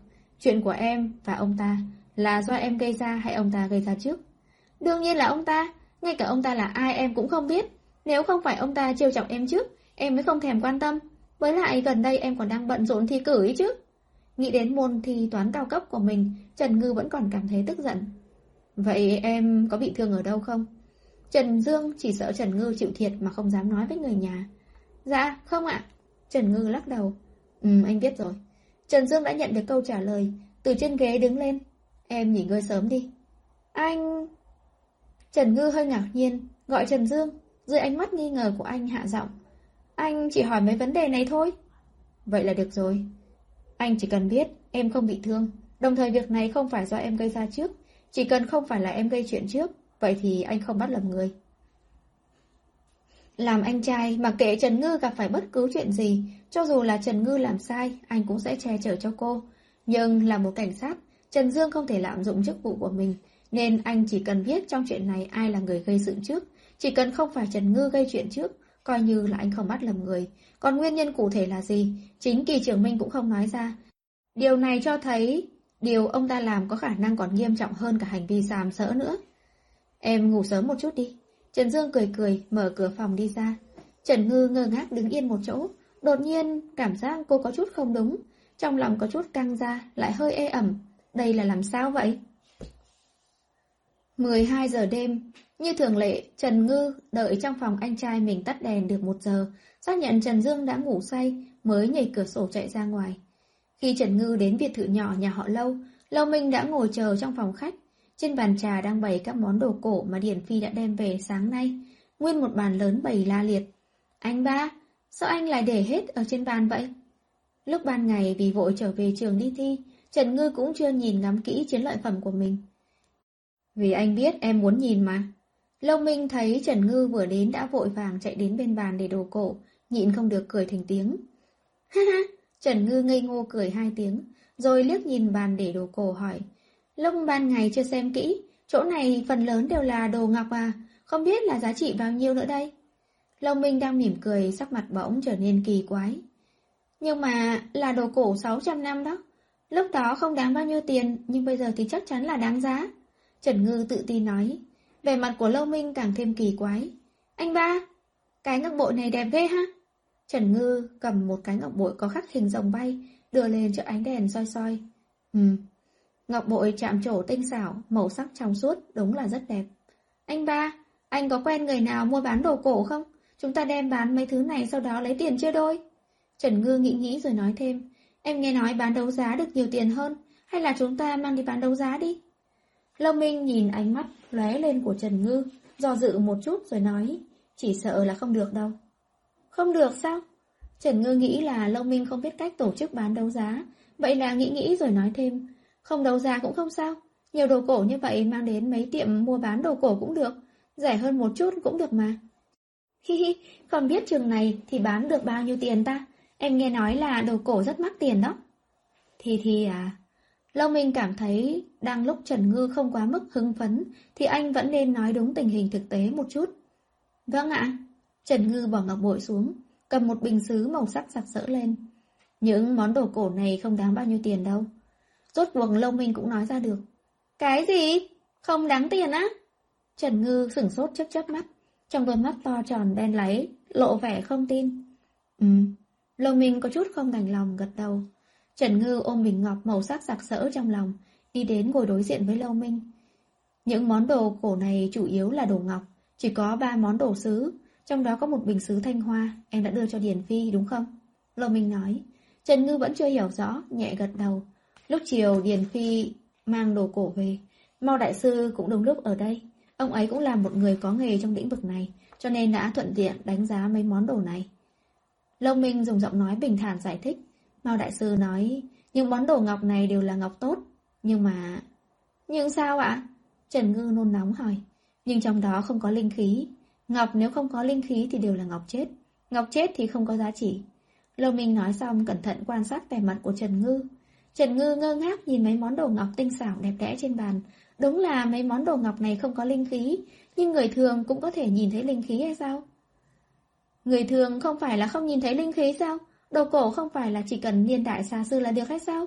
Trần Ngư hỏi vấn đề mình đang nghi ngờ. Lòng mình lắc đầu. Vậy, vậy... Vẻ mặt Trần Ngư tuyệt vọng. Mấy thứ này không đáng một chút tiền nào sao? Cũng không hẳn. Mặc dù Mao Đại Sư nói mấy món này đều là ngọc chết, nhưng lại rất thích hợp làm bùa hộ mạng. Nhưng mà em không có năng khiếu làm bùa hộ mạng, em học thuật pháp chủ yếu là trừ ma không à. Ngay cả bùa bình an em vẽ cũng không hiệu quả bằng những thiên sư khác nữa, kể cả tu vi của em có cao hơn thì cũng vẫn vậy. Trần Ngư tủi thân nói, bởi vì bản thân cô với việc học thuật pháp cũng mang tính đặc biệt, Trần Ngư muốn làm lại mấy ngọc bội này thành bùa hộ mạng cũng không có khả năng. Mười mấy ngón đồ ngọc, vậy mà lại không đáng giá một đồng. Lâu Minh thấy Trần Ngư đã muốn khóc thì nhịn không được an ủi. Em đừng lo, để anh hỏi Mao Đại Sư. Ông ấy nói mấy ngọc bội này thích hợp làm bùa hộ mạng, thì nhỡ đâu ông ấy muốn mua nó thì sao? Mao Đại Sư sẽ mua mấy món này sao? Trần Ngư đáng thương nói. Sẽ. Buổi chiều nay anh thấy ông ấy có vẻ muốn có mấy món này, nhưng anh muốn hỏi lại em rồi mới trả lời ông ấy. Là người luôn có tính logic cẩn thận, lòng mình không phát hiện câu nói của mình trước sau mâu thuẫn. Vậy anh bán cho ông ấy đi, bán được bao nhiêu thì được bấy nhiêu. Trần Ngư buồn rầu nói, ít nhất cũng thu được chút tiền. Được rồi. Lâm Minh thấy Trần Ngư đã bình tĩnh lại thì thở phào nhẹ nhõm. Thực là gặp ma mà, sao anh lại hồi hộp như vậy chứ? Tâm trạng Trần Ngư tốt hơn lên một chút, sở bình sứ trong lòng nói. Vậy bình sứ thì sao? Bình sứ cũng không đáng tiền ạ? Chất lượng mấy bình sứ này cũng không tốt lắm. Mặc dù có niên đại khá lâu nhưng cũng không mắc tiền. Chỉ khoảng chừng 2 đến 3 triệu. Lô Minh nói, bao nhiêu? Trần Ngư kích động. Khoảng 3 triệu. Lô Minh yên lặng bỏ bớt chữ 2 đi. 3 triệu một món. Trần Ngư hỏi lại lần nữa. Ừ, Lâu Minh gật đầu. Một món là 3 triệu, hai món là 6 triệu. Trợ lý điền cũng có một cái. Cộng thêm mấy món ngọc bội nữa là hơn 9 triệu. Trần Ngư tính toán xong thì vô cùng vui vẻ. Cũng không lỗ lắm, 9 triệu lận đó. Điền Phi cầm là bình sứ Thanh Hoa. Ánh mắt lâu minh phức tạp nhắc nhở. Sứ Thanh Hoa, sứ Thanh Hoa thì sao? Trần Ngư nhớ lại, lúc đó có 3 món đồ sứ, hai món là có màu sắc sặc sỡ, chỉ có một món là có màu xanh đơn giản. Lúc đó Trần Ngư nghĩ đàn ông chắc là không thích mấy món đồ sặc sỡ, cho nên mới tiện tay đưa bình sứ màu xanh cho Điền Phi. lầu mình nhìn vẻ mặt của Trần Ngư thì biết cô không biết cái gì gọi là sứ Thanh Hoa. Anh cũng không muốn giải thích rõ ràng, chỉ là có chút không đành lòng nói. Sứ Thanh Hoa là đồ sứ đáng giá nhất. Có giá trị hơn so với hai món này à? Trần Ngư hiểu rõ. Ừ, Lâu Minh gật đầu. Vậy nó đáng giá bao nhiêu tiền? 4 triệu, 5 triệu? Trần Ngư tò mò. Lâu Minh từ từ giơ ba ngón tay lên. 30 triệu. Trần Ngư chớp chớp mắt, rồi lại chớp chớp mắt. Mãi một lúc lâu sau mới hỏi lại. 30 triệu? Lâu Minh vừa gật đầu, vừa chú ý phản ứng của Trần Ngư. Một cái bằng 10 cái. Trần Ngư run rẩy chỉ vào cái bình xứ, đang trong lòng mình. Lâu Minh cẩn thận gật đầu. Đầu tiên Trần Ngư cúi đầu trầm tư, sau đó thì đứng lên, đi đến trên bàn, đặt bình xứ lên sau đó, yên lặng nhìn một bàn để đầy đồ cổ, rồi mới mềm nhũn chân mà ngã ngồi xuống.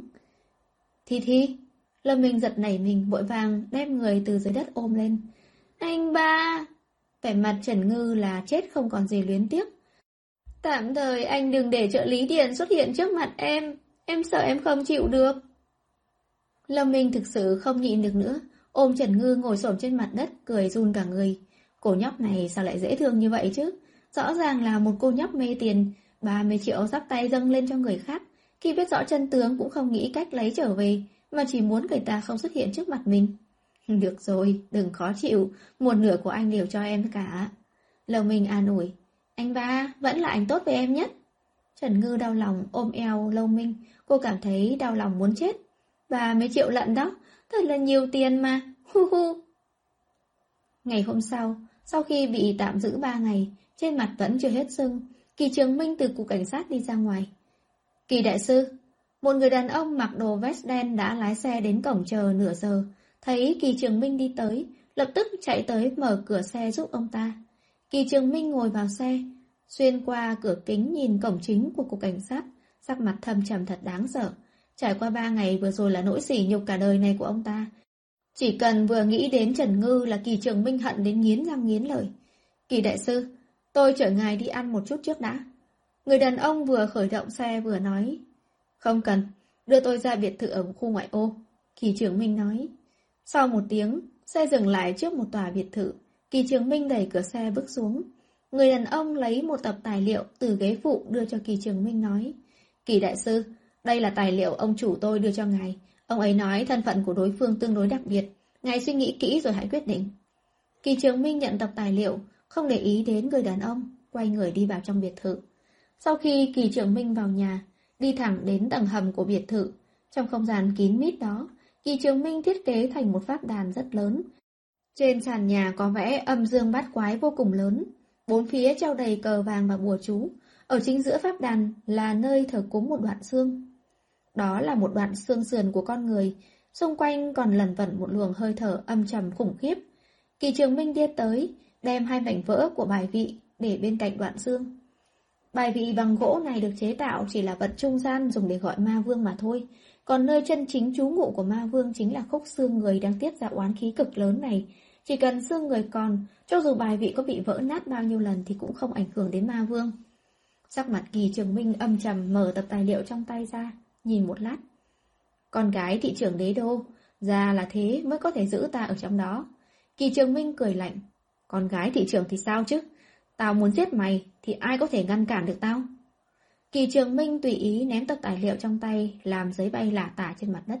Kỳ Trường Minh nhìn đoạn xương người trên bàn nói, Ma Vương, lâu lắm rồi mày chưa ăn gì đúng không? Chắc là đói lắm rồi.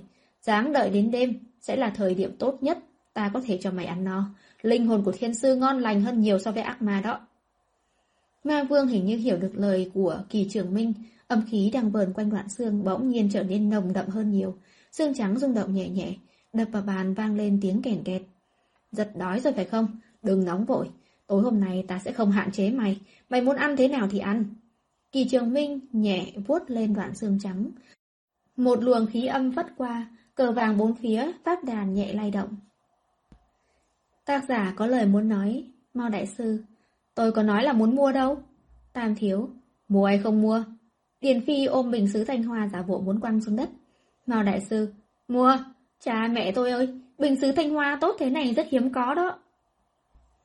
Chương 45 Ma Vương Vì hôm qua nhận được tin đả kích vô cùng lớn, trong thời gian ngắn, Trần Ngư không thèm đến nhà anh ba. Chỉ cần vừa mới đến nhà anh ba là cô lại nghĩ tới chợ Lý Điền. Chỉ cần vừa nghĩ đến chợ Lý Điền, cô lại nghĩ đến sứ Thanh Hoa. Mà chỉ cần nghĩ đến sứ Thanh Hoa, cô lại sẽ nghĩ tới 30 triệu. Ôi, 30 triệu của cô! Trần Ngư đau lòng cả đêm đều ngủ không ngon. Mẹ thì lại đi ngủ đi con. Mẹ Trần thấy con gái ngồi trên ghế sofa ngáp dài, nhịn không được nói. Mặc dù ba hy vọng con thi tốt, nhưng cũng không thể ôn bài quá khuya được.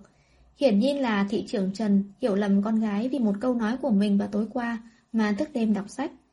Nghe thấy Trần Ngư tối qua ngủ không ngon, đang ngồi một bên xem điện thoại di động. Trần Dương chợt ngẩng đầu lên, anh nhìn thoáng qua gương mặt mỏi mệt của Trần Ngư, nhíu mày lại, hơi tự trách mình. Chẳng lẽ hôm qua anh nói quá nặng lời? Ngủ không ngon thì lại ngủ thêm đi con. Mẹ Trần lại nói. Vừa mới ăn cơm xong mà mẹ, con ngủ không được.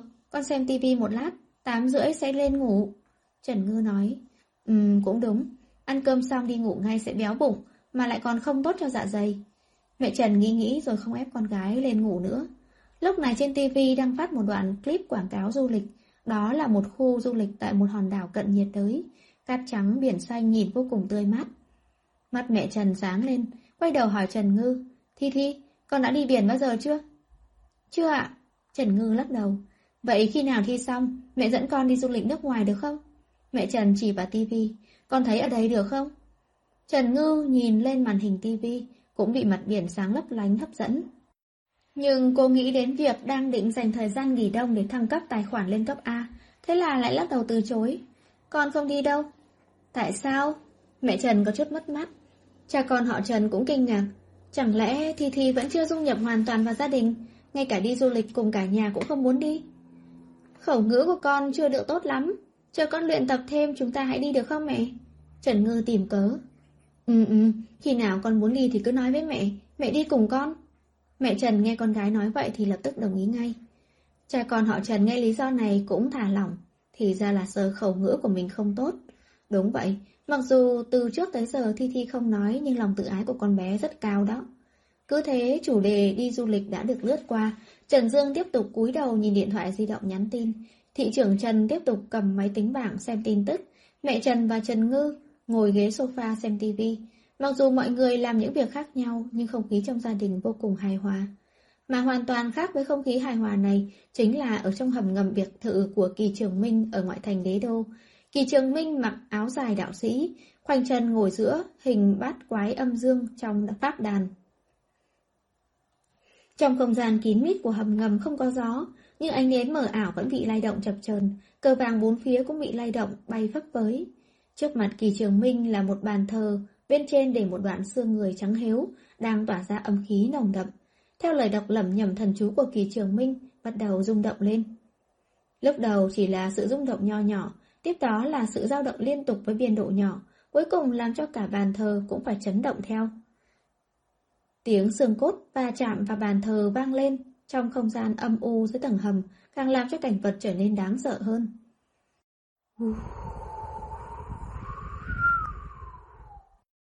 Nguồn âm khí từ đoạn xương trắng ùn ùn tỏa ra, từ từ ngưng tụ thành một vòng xoáy khí màu đen, rồi lập tức hóa thành một người mang theo sừng trâu trên trán, mà vương với đôi mắt đỏ ngầu, lạnh lẽo nhìn thẳng phía trước. Đi giết cô ta, cắn nuốt linh hồn cô ta, để cô ta vĩnh viễn không thể siêu sinh. Kỳ Trường Minh ra lệnh. Kỳ Trường Minh vừa dứt lời, ma vương một lần nữa hóa thành khí đen, từ lòng đất xuyên qua biệt thự, bay lên bầu trời che khuất ánh trăng sáng, sau đó dùng vận tốc mà người thường không thể tưởng tượng được, bay thẳng về trung tâm đế đô.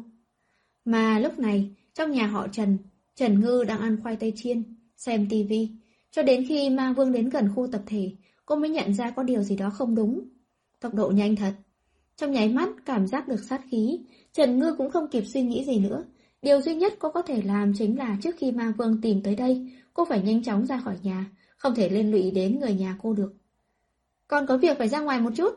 Không quan tâm mọi người có nghe rõ hay không, Trần Ngư vụt đứng lên chạy ngay ra ngoài. Luồng sát khí này đến quá nhanh, ngay cả thời gian chạy lên lầu lấy bùa chú cô cũng không có thời gian. Ờ, con đi đâu vậy?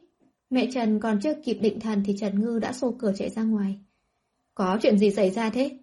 Vẻ mặt thị trưởng Trần cũng vô cùng nghi hoặc hỏi. Tôi không biết, bỗng nhiên con nói là có việc. Mẹ Trần lo lắng. Đứa nhỏ này còn chẳng kịp mặc áo khoác nữa, cứ vậy mà chạy ra ngoài rồi, ngoài trời lạnh lắm đấy. Trần Dương, con ra ngoài xem một chút đi. Thị trưởng Trần nói với con trai. Khi Trần Ngư ra khỏi nhà, Trần Dương đã đứng lên. Anh vẫn cảm thấy vẻ mặt của Trần Ngư lúc nãy hơi bất thường. Anh nhìn ba mẹ Trần gật đầu, đi đến trước cửa, cầm áo lông của em gái rồi đuổi theo ra ngoài. Nhưng đến khi Trần Dương ra đến cửa, thì đã không còn thấy bóng dáng Trần Ngư đâu nữa. Trần Dương nhíu mày lại, đứng ở cổng nhìn xung quanh một chút. Có lẽ do trực giác của người cảnh sát, anh đã chọn đúng hướng đi của Trần Ngư, quay người chạy theo. À! Một tiếng kêu đau đớn vang lên. Thi Thi! Tiếng hét đau đớn vang lên ngắn ngủi nhưng cũng đủ làm Trần Dương giật mình. Âm thanh này là của Thi Thi. Khi ở trường cảnh sát, anh đã được trải qua huấn luyện kỹ năng này, không thể nghe nhầm. Giọng hét đó chính là của em gái nhà mình. Mắt Trần Dương trầm xuống, sải bước dài chạy về phía trước. Càng chạy anh càng kinh ngạc. Hướng này, qua một chút nữa là sẽ đến biệt thự nhỏ của Lâu Tam Thiếu. Chẳng lẽ Thi Thi chọc dẫn đến cảnh vệ của Lâu Tam Thiếu rồi? Trần Dương càng nghĩ càng lo lắng. Dưới chân chạy càng nhanh. Cuối cùng anh đã nhìn thấy phía trước Trần Ngư đang ra sức chạy. Anh đang định lên tiếng kêu Trần Ngư dừng lại. Còn chưa kịp kêu lên thì chứng kiến một cảnh làm cho anh muốn rách cả mi mắt. Anh chỉ thấy dáng người nhỏ nhỏ của Trần Ngư đang chạy phía trước, dường như bị một chiếc ô tô phóng tốc độ cao đụng vào, cả người đột ngột từ dưới đất bay lên, rồi nhanh như chớp bị quăng qua một khoảng không gian rất dài. Bịch một cái, ngã xuống đập vào hàng rào tường gạch bên cạnh. A! Khi bay lên không trung, Trần Ngư đã điều chỉnh tư thế để khi ngã xuống tường là lưng đập xuống, nhưng xung lực to lớn vẫn làm cho cô đau đớn mà hét lên. Thi Thi! Trần Dương cảm thấy máu trong người mình như đông cứng lại. Anh vứt áo lông cầm trong tay xuống, nhanh chóng chạy nhanh về hướng Trần Ngư. Anh, đừng đến đây! Trần Ngư nghe giọng nói Trần Dương gọi cô, phát hiện anh trai nhà mình đã đuổi theo tới đây từ lúc nào, lập tức sắc mặt càng thêm khó coi. Mà Vương căn bản là không cho Trần Ngư cơ hội để thở lấy hơi, không đợi Trần Ngư từ dưới đất bò lên, một quyền lại đi qua. Lên!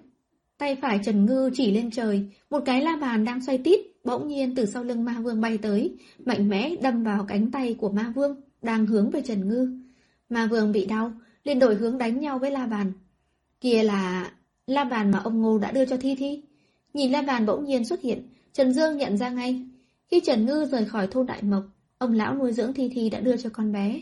Thi Thi rất thích, mỗi lần đến trường đều mang theo, như hình với bóng. Nhưng một cái la bàn bình thường sao lại bay trong không trung? Còn Thi Thi? Con bé đang chiến đấu với thứ gì vậy? Lúc Trần Ngư vừa từ trong nhà chạy ra thì gọi ngay la bàn. Mãi đến bây giờ la bàn mới từ trong nhà bay tới. Có sự trợ giúp của la bàn, Trần Ngư mới có cơ hội thở dốc. Nhưng chỉ có la bàn mà không có bùa chú, Trần Ngư chiến đấu chỉ phí sức mà thôi. Đừng để ý đến vật kia, giết thiên sư này đi. Kỳ trường minh ra lệnh, mà vương gầm lên một tiếng, nghe lời lại quay đầu tấn công Trần Ngư. Trần Ngư biến sắc tiếp tục chạy về phía trước. Trần Dương thấy Trần Ngư tiếp tục chạy về phía trước thì lo lắng chạy theo sau. Lúc này anh cũng chẳng quan tâm là Trần Ngư sẽ chạy vào khu vực cấm của khu tập thể, mà chỉ lo lắng cho sự an toàn của Trần Ngư. A! một đường chạy thẳng đến công viên nhỏ phía sau khu tập thể. Ma Vương lại đưa tay, là một luồng sát khí. Trần Ngư bị sát khí cuốn lên, cả người bay lên rồi rơi đập người vào một ngọn núi giả trong công viên nhỏ. Trần Ngư lăn khỏi vị trí, ngã. Ngay sau đó, Ma Vương đánh một quyền lên ngọn núi giả. Trong nháy mắt, ngọn núi giả cao 2 mét cứ thế bị vỡ vụn, đá gạch vỡ tứ tung, văng tung tóe. Trần Dương không thể tin những gì mình nhìn thấy. Thi Thi đang bị một vật gì đó không nhìn thấy truy sát, mà cái vật không nhìn thấy kia có thể đánh nát một ngọn núi giả trong nháy mắt. Cái vật không nhìn thấy đó là cái gì? Nó thực sự là cái gì chứ? Trần Dương thấy em gái ruột nhà mình gặp nguy hiểm thì vô cùng gấp gáp, hai mắt đỏ bừng nhưng lại không làm gì được. Anh muốn xông qua trợ giúp Trần Ngư, nhưng anh mới chỉ đến gần một chút. Một nguồn không khí âm trầm muốn làm cho người ta ngừng thở khống chế, làm anh không thể động đậy được. Thi Thi! Trần Dương kêu khàn cả giọng, anh ra sức chạy về phía trước, muốn đến bên cạnh Trần Ngư, nhưng không có cách nào vượt qua được. Trần Dương không biết nên làm thế nào bây giờ, một cảm giác sợ hãi và tuyệt vọng bao phủ toàn bộ cơ thể của anh. Làm sao bây giờ? Cuối cùng anh phải làm sao bây giờ đây? Làm sao mà đối phó được với cái vật gì đó mà không nhìn thấy được bây giờ? Dẫn Linh vẽ bùa, bùa trừ ma. Thần vất vả Trần Ngư mới vẽ được một lá bùa, nhảy lên đập lên đầu ma vương. Ma vương bị đau, động tác tấn công Trần Ngư càng mãnh liệt, hung ác. Trần Ngư tránh không kịp, bị một cục đá từ dưới đất bay lên đập trúng chán, nhịn không được lại kêu lên một tiếng. Thi thi! Dưới góc độ Trần Dương không nhìn thấy được, sát khí đã ngưng kết thành luồng khí xoáy phía trên, khí đen chuyển động nhanh chóng thổi, làm Trần Dương không thể mở mắt. Hai tay bị đông cứng đỏ lên, Trần Dương không lùi nửa bước, cắn răng, quyết tâm chen vào nửa bước chân. Nhanh, dán lên đi! Đúng lúc này, Hà Thất cùng nhóm trợ lý và đoàn cảnh vệ mười mấy người, mỗi người đều cầm một lá bùa trong tay, cùng chạy về hướng Trần Ngư. Hơn 10 lá bùa đồng thời bốc cháy, sát khí đỏ như máu tạo thành một lỗ hổng nhỏ. Trước nguồn âm khí, đen kìn kịt đang cuồn cuộn. Ma vương tức giận giống to, hai tay vung lên, một nguồn âm khí to lớn từ hai tay ma vương phát ra. Theo động tác của ma vương làm cho Trần Dương và mười mấy lính đặc chủng đều bị hất tung ra ngoài. Lại lên! Hà thất lăn một vòng đứng dậy, kêu gọi anh em lại chuẩn bị một đợt tấn công mới. Các anh đừng tới đây! Đây là ma vương, công lực của bùa huyền sát không thể làm gì được nó đâu. Trần Ngư thấy mọi người lại đình sông lên thì nôn nóng nói. Ma vương và hồn ma bình thường khác nhau. Hồn ma bình thường còn có thể giết người, còn ma vương nếu muốn hại người thì chỉ cần nhấc tay mà thôi. Mặc dù trên người anh trai và mấy vị lính đặc chủng đều có chút chính khí, nhưng nếu dùng để đấu với hồn ma bình thường thì còn được, chứ đấu với ma vương thì không có tác dụng gì. Nhưng hành động của mấy người hà thất cũng đã cho Trần Ngư một chút thời gian. Trần Ngư nhân cơ hội đứng lên chạy về hướng bên cạnh, vừa né tránh tấn công của ma vương, vừa nghĩ cách thoát thân. Chắc chắn là cô không thể đánh thắng ma vương được. Đừng nói là hiện giờ cô không có bùa chú bên người, cho dù có đầy đủ bùa chú cô cũng không có chút xíu khả năng nào thắng được. Trước đối thủ mạnh hơn mình nhiều như vậy, tất cả đều phí công. Trần Ngư không thể nào hiểu nổi, Kỳ Trường Minh này bị điên rồi hay sao? Lại dám sai khiến ma vương giết người, chẳng lẽ hắn ta không sợ trời trách phạt? La bàn lượn vòng trên đầu Trần Ngư, phát ra âm thanh cảnh báo không ngừng. Vậy là kế hoạch chỉ có thể là phải mở cửa âm mà thôi. Nếu có thể đẩy ma vương vào cửa âm, Kỳ Trường Minh có muốn gọi ma vương ra lần nữa nhất định sẽ phải tốn rất nhiều công sức. Trần Ngư vừa có ý nghĩ như thế, linh lực trên người bắt đầu rót vào la bàn. La bàn phát ra ánh sáng vàng lấp lánh. Bắt đầu hấp thu âm khí trên người ma vương để mở cửa âm. Mày muốn mở cửa âm sao? Mơ tưởng hão huyền. Kỳ Trường Minh cảm ứng được cửa âm muốn mở, pháp quyết trên tay lại biến đổi. Động tác tấn công của ma vương ngừng lại, phất tay một cái đánh rơi la bàn đang bay lượn trong không khí. La bàn chịu lực tác động, nháy lên một cái rồi biến mất về nơi xa. Cửa âm vừa mới bắt đầu mở lại ầm ầm đóng lại rồi biến mất. Không cần để ý những người khác, giết cô ta. Kỳ trường minh ra lệnh, mà vương dừng động tác, quay đầu nhìn Trần Ngư. Sắc mặt Trần Ngư trắng bệch, co cẳng chạy. Mà lúc này đã sớm biết tình hình, Lầu Minh đứng trên cửa sổ lầu 2 quan sát tình hình chiến đấu. Khi lần đầu tiên Trần Ngư bị đánh văng vào núi giả, Lầu Minh đã muốn lao ra, thì bị Trình Bằng chặt chẽ giữ lại. Lầu Minh không còn cách nào khác, cho người mang bùa huyền sát ra cho Trần Ngư. Nhưng khi thấy bùa huyền sát cũng không si nhê gì, Lầu Minh không nhịn được nữa. Tàng thiếu, trong kỳ đông chí anh không thể ra cửa được. Trình Bằng kiên quyết giữ chặt Lầu Minh. Tránh ra! Lầu Minh lạnh giọng quát. Tàn thiếu, anh ra ngoài cũng không làm được gì đâu, anh sẽ bị đông cứng ngay lập tức. Lông Minh cứng đờ, trong lòng bắt đầu tính toán thể lực của mình có thể đủ sức đến chỗ của Trần Ngư hay không. Trình Bằng thấy Lông Minh bình tĩnh lại, cho là anh đã thỏa hiệp, lập tức thở dài một hơi. Tiểu thư Trần Ngư! Thi Thi! Trong bộ đàm đeo bên người Trình Bằng vang lên tiếng kêu gào, Lông Minh bỗng nhiên hoàn hồn, anh bội vàng xoay người. Xuyên qua cửa sổ nhìn ra ngoài, phát hiện Trần Ngư đang nằm lơ lửng trong không khí. Lông Minh nôn nóng đoạt lấy bộ đàm trong tay Trình Bằng quát. Chuyện gì xảy ra? Tam thiếu, hình như tiểu thư Trần Ngư bị thứ gì đó bóp cổ, chúng tôi không thể nào đến gần được. Giọng nói lo lắng của Hà Thất truyền đến từ bên kia bộ đàm. Tam... Lồng Minh đẩy Trình Bằng ra, chạy thật nhanh xuống lầu. Trong nháy mắt, Lồng Minh bước ra khỏi cửa. Sát khí trong thân thể nhanh chóng, bắt đầu rơi vào trạng thái ngủ đông. Lồng Minh chỉ cảm thấy cơ thể mình dường như bị bỏ vào tủ đông âm mấy trăm độ, lạnh đến mức làm anh không thể thở nổi. Tam thiếu! Trình Bằng đuổi tới nơi, một tay Lâu Minh chống cửa, dùng hết sức lực toàn thân chạy về phía công viên nhỏ bên cạnh biệt thự. Rõ ràng chỉ cách có mấy chục mét, thế nhưng Lâu Minh chạy vô cùng vất vả. Lúc này Trần Ngư bị ma vương bóp cổ, cả người bị nâng lên, khuôn mặt nhỏ đỏ lên, không thể thở nổi. Trần Ngư khó khăn tập trung linh lực đưa tới la bàn. La bàn thu hết sức mạnh còn lại, mạnh mẽ đâm vào tay ma vương mới có thể làm ma vương buột tay khỏi cổ Trần Ngư. Trần Ngư lăn khỏi vị trí cũ, vừa ho khan vừa cố hết sức chạy ra xa. Bên này! Đúng lúc này giọng nói của Lâu Minh vang lên. Anh ba! Trần Ngư không thể tin được. Chạy! Chạy về phía này! Chạy về phía anh này! Thân thể của Lâu Minh quá lạnh, anh không thể cử động được nữa. Trần Ngư nghĩ tới sát khí trên người Lâu Minh, thay đổi chạy thật nhanh về hướng Lâu Minh đứng. Lâu Minh giang hai tay ra, ra hiệu cho Trần Ngư chạy vào lòng anh. Trần Ngư dùng hết tốc độ chạy đến trước mặt Lâu Minh, dừng lại cách anh một mét, rồi nhảy một cái, nhào vào ngực Lâu Minh. Lâu Minh tiếp được Trần Ngư, thân thể không chịu được mà lảo đảo lùi về sau. Mà Vương đuổi theo Trần Ngư chạy tới, thấy Trần Ngư dừng lại, không chút nghĩ ngợi đưa tay ra bắt. Lâu Minh nhạy cảm phát hiện có vật gì đó đang ở gần, đưa tay lên cản, sau đó anh đụng vào một cánh tay lạnh như băng. Sát khí trên người Lâu Minh đang chuẩn bị ngủ đông. Cảm nhận được nguy hiểm, một lần nữa biến chuyển sống động, sát khí đỏ như máu theo bàn tay của Lâu Minh len lỏi qua tay ma vương, từ từ cắn nuốt khí âm và sát khí màu đen trên thân ma vương. Ma vương kinh hoàng muốn vung tay, thoát khỏi sự kiềm chế của Lâu Minh. Nhưng Trần Ngư sao có thể bỏ qua cơ hội ngàn năm này? Cô tháo nút ngọc phong ấn trên tay trái của Lâu Minh. Không có phong ấn, sát khí tăng vọt, giống như sóng lớn bao trùm tàu thuyền, cắn nuốt toàn bộ thân hình của ma vương mà vương thét lên thảm thiết, đau đớn, hồn thể bị sát khí đỏ như máu từ từ cắn nuốt, trong khoảnh khắc tiêu tán trong không gian, ngay cả một chút trò bụi cũng không còn.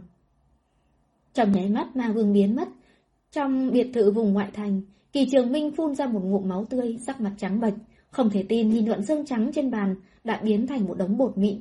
Không, không thể nào, đó là vật gì vậy? Trần Ngư thấy ma vương đã bị tiêu diệt, vội vàng lấy nút ngọc đeo lại vào tay Lâu Minh, phòng ngừa sát khí tiết ra bên ngoài ảnh hưởng đến khu dân cư. Anh ba, anh ba! Sau khi Trần Ngư đeo nút ngọc cho Lâu Minh xong, thì mới phát hiện Lâu Minh không hề cử động. Toàn thân giống như một khối đá băng điêu khắc, đứng im tại chỗ. Anh ba, anh làm sao thế? Trần Ngư hoảng hốt. Tác giả có lời muốn nói. Trình bằng, tại sao lần nào tôi cũng phải làm người xấu hả? Tác giả, dù sao thì đắc tội một người cũng còn hơn là đắc tội cả bảy người các anh. Ha ha. Chương 46 Ngủ đông Tam thiếu, tam thiếu. Nhóm trợ lý từ biệt thự chạy ra nãy giờ, đứng bên ngoài giúp Trần Ngư đều vội vàng chạy tới. Trình Bằng là người đầu tiên chạy đến bên Lâu Minh. Khi cậu ta thấy quần áo của Lâu Minh phủ một lớp xương giá mờ mờ thì vô cùng hoảng hốt.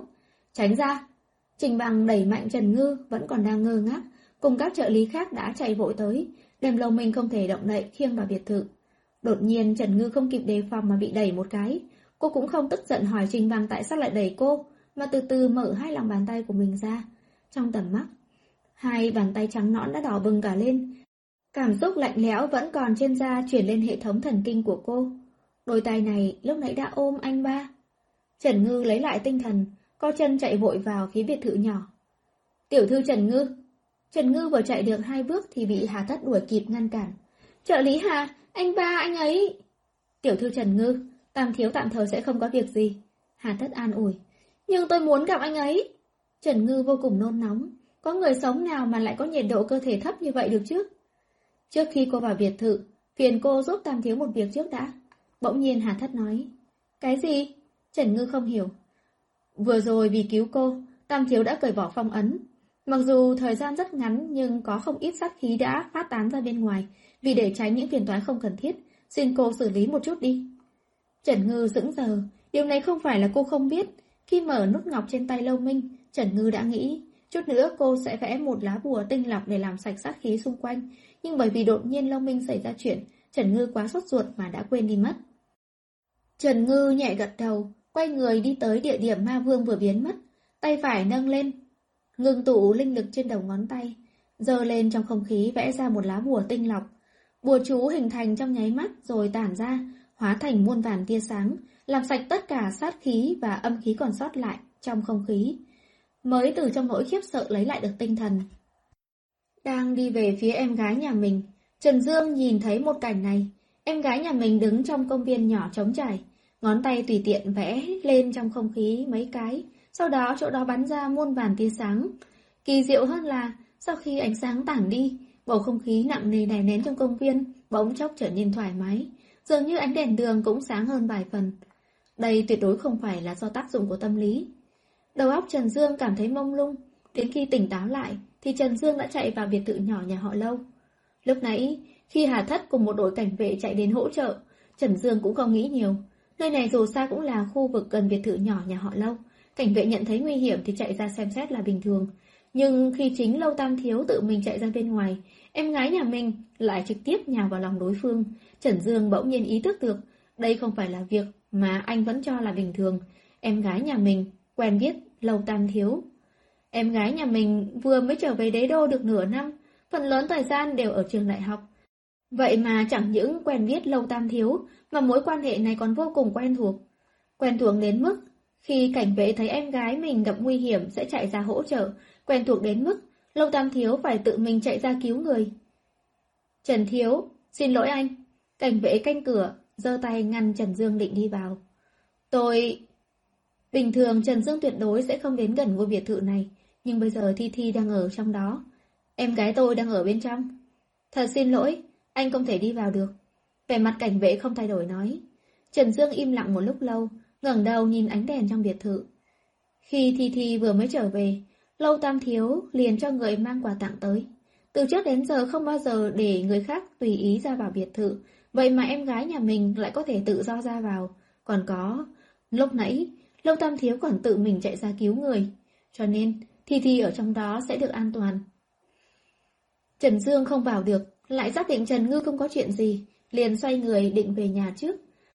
Anh vừa đi vừa nghĩ lại những việc đã xảy ra. Cái vật không thể nhìn thấy là cái gì? Vì sao lại đến tìm Thi Thi? Ông của em là thầy trừ ma. Lá bàn, lá bùa, thầy trừ ma. Chẳng lẽ...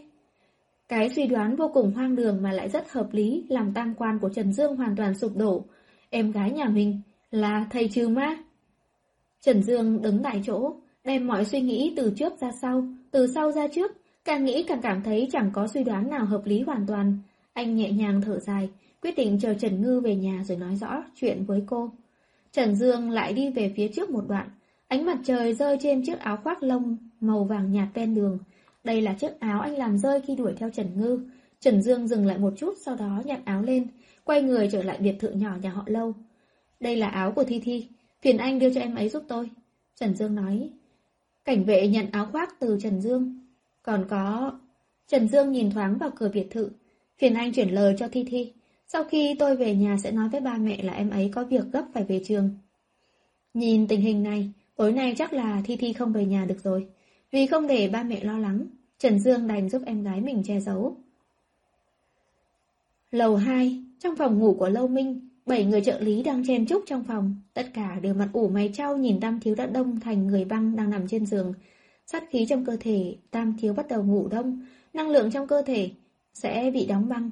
Mặc dù mọi người có thể không chút e sợ nào mà ở bên cạnh Tam Thiếu, không sợ sát khí làm ảnh hưởng, nhưng Tam Thiếu không muốn bọn họ thấy tình trạng này của anh. Liên hệ với Ma Đại Sư chưa? Có người hỏi. Vừa gọi điện rồi, nhưng Ma Đại Sư đang đi ra ngoài, phải đến dạng sáng mới trở về được. Một người khác trả lời. Vậy chúng ta phải làm thế nào đây?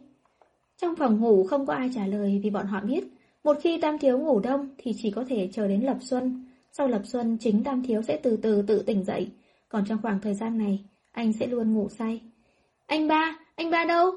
Xử lý xong sát khí, Trần Ngư đẩy cửa chạy vào, cô liếc mắt, nhìn thấy Lâu Minh đang nằm trên giường. Trần Ngư chạy tới bên giường thì ngay lập tức nhận ra điều khác lạ. Sinh khí trên người Lâu Minh đang từ từ biến mất. Trần Ngư bị dọa đến mức làm con người hơi co lại. Đưa tay sờ lên mạch đập của Lâu Minh, mạch đã yếu đến mức không còn sờ được nữa. Sao lại như thế này? Mặc dù ma vương rất mạnh, nhưng nếu đối đầu với sát khí của anh ba thì không phải là đối thủ mà. Nên không có khả năng ma vương làm tổn thương được anh ba. Còn không phải là tại cô. Trình Bằng nhịn không được quát. Trình Bằng. Hà thất hạ giọng quát. Đây là việc tam thiếu tự quyết định, không phải lỗi của tiểu thư Trần Ngư.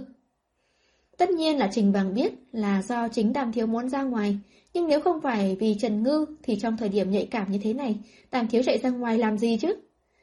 Tại sao lại nói là tại tôi? Đã xảy ra chuyện gì? Trần Ngư quay về phía hai người hỏi, tại sao sức sống của anh ba càng ngày càng yếu, sát khí trên người anh ấy dường như cũng biến mất. Sáng mai Mao Đại Sư mới về đến, mấy người bọn họ lại không hiểu huyền học. Nơi này người có thể giúp đỡ Tam Thiếu cũng chỉ có người là Thiên Sư, Trần Ngư. Hà Thất suy tư một lát rồi quyết định nói rõ mọi chuyện cho Trần Ngư biết. Sát khí trong cơ thể Tam Thiếu sẽ biến hóa theo mùa. Mùa hè và mùa thu thì tương đối ổn định, mùa xuân là thời điểm phát triển mạnh mẽ nhất, còn mùa đông thì là thời điểm sát khí suy yếu nhất. Trần Ngư nghe mà sững người, bởi vì Lâu Minh mang nút ngọc trên người nên Trần Ngư cũng không phát hiện ra sự biến hóa sát khí trong cơ thể của anh. Vào thời điểm đông chí, sát khí trong cơ thể Tam Thiếu sẽ ngủ đông. Ngủ đông? Đúng vậy. Không rõ nguyên nhân, chỉ biết là một tuần trước và sau đông chí, chỉ cần đi đến nơi có nhiệt độ tương đối thấp thì sát khí trong cơ thể sẽ bắt đầu ngủ đông. Ngủ đông thì cơ thể anh ấy sẽ như thế này.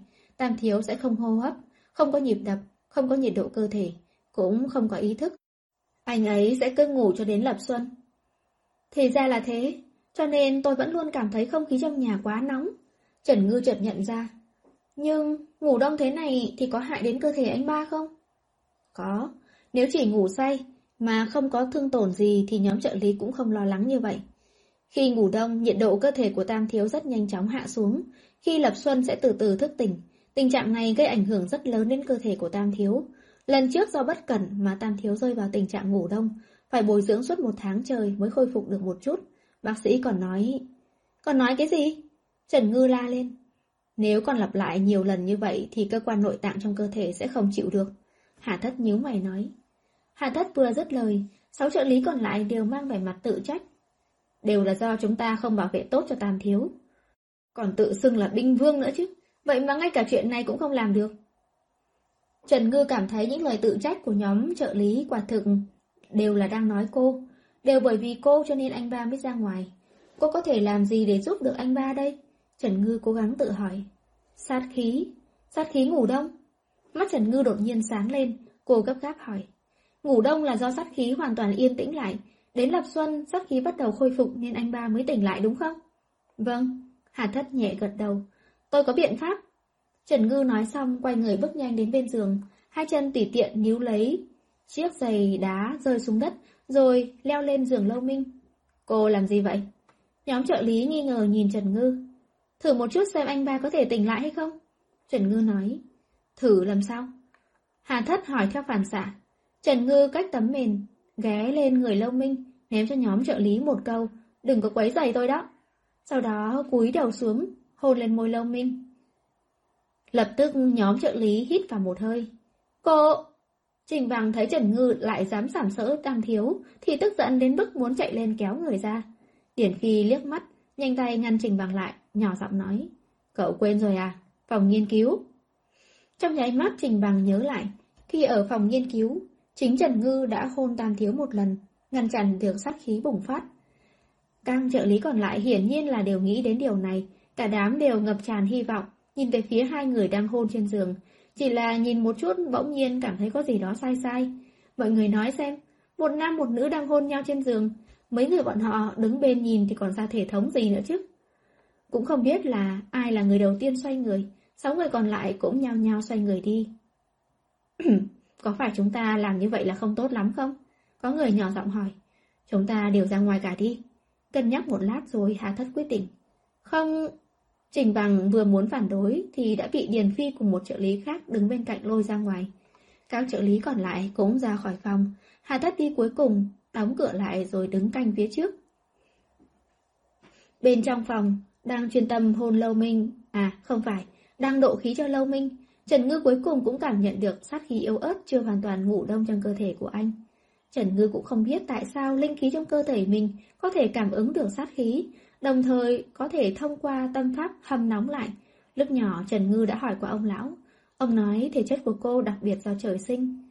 Cho dù là nguyên nhân gì, nhưng Trần Ngư thực sự là cảm ơn cái thể chất đặc biệt trời sinh này của mình, có thể cho cô làm nóng sát khí trong cơ thể Lâu Minh. Sát khí trong cơ thể Lâu Minh đã nghỉ đông hơn một nửa, khi Trần Ngư làm nóng lại vô cùng tốn sức. Cũng may linh khí trong biệt thự nhỏ này rất dồi dào, cô có đầy đủ linh lực để sử dụng. Thời gian từng giây từng phút trôi qua, hai tay Trần Ngư nắm hai tay Lâu Minh, linh khí và sát khí thông qua sự tiếp xúc giữa hai tay mà tác động lẫn nhau. Vì sát khí trong cơ thể Lâu Minh quá lớn, nên một khoảng thời gian là Trần Ngư lại cảm thấy linh khí không đủ. Lúc này, cô cúi xuống ghé lên môi lông Minh thổi một hơi, sau đó lại hấp thu sát khí dư thừa trong cơ thể của anh vào cơ thể mình. Đợi đến khi linh khí tràn đầy trở về, thì lại thông qua tâm pháp tiếp tục làm nóng. Cũng không biết qua bao lâu, Cả người lông Minh vốn cứng ngắc, dần mềm trở lại, thân thể từ từ có nhiệt độ, hai mắt đang nhắm lại, rung động rồi từ từ mở ra. Thân thể lông Minh vẫn còn rất suy yếu, ý thức cũng vẫn chưa tỉnh táo. Anh không hề chớp mắt, nhìn chăm chăm người trước mặt. Thì thi đang làm gì vậy? Một cơn mệt mỏi bỗng nhiên ập tới, Lâu Minh lại muốn ngủ, trước khi mất đi ý thức. Anh chỉ cảm giác tưởng một vật gì đó vô cùng mềm mại dán lên bờ môi mình. Giấc ngủ này của anh cũng không dài lắm. Khi trời gần sáng thì anh đã tỉnh lại. Anh cảm giác được bàn tay của mình đang được ai đó nắm. Ngơ ngẩn một chút, Lâu Minh nghiêng người nhìn về phía cô gái đang nằm ngủ say bên cạnh anh. Tay phải của cô đang nắm lấy tay phải của anh, nằm sắp ngủ say xưa. Cô gái có mái tóc ngắn xoăn nâu, khuôn mặt nhỏ nhắn, vì ngủ mà đỏ ửng, lông mi dài hạ xuống che đôi mắt đen nhánh. Lông mở ra luôn lấp lánh, nhìn mọi người cười vui vẻ. Còn Ánh mắt lông mình không tự chủ được, nhìn về phía bờ môi đang nhếch lên của cô. Anh ba, em lỡ sàm sỡ anh mất rồi. Lâm Minh nhớ khi cô nói câu này, trong mắt tràn đầy sự ngây thơ. Cũng may chuyện này không có người ngoài biết. Lâm Minh khẽ thở dài, lặng lẽ buông tay ra, ngồi dậy cẩn thận giúp Trần Ngư đắp lại mình, rồi bước xuống giường, đi ra khỏi phòng ngủ. Sau này không thể để cô nhóc này sàm sỡ anh nữa, chỉ khổ cho anh thôi. Lâm Minh cười khổ, Tác giả lại có lời muốn nói. Con cua, tại sao lại không để Tây Thi sàm sỡ cậu? Tam thiếu, cô cứ nói đi.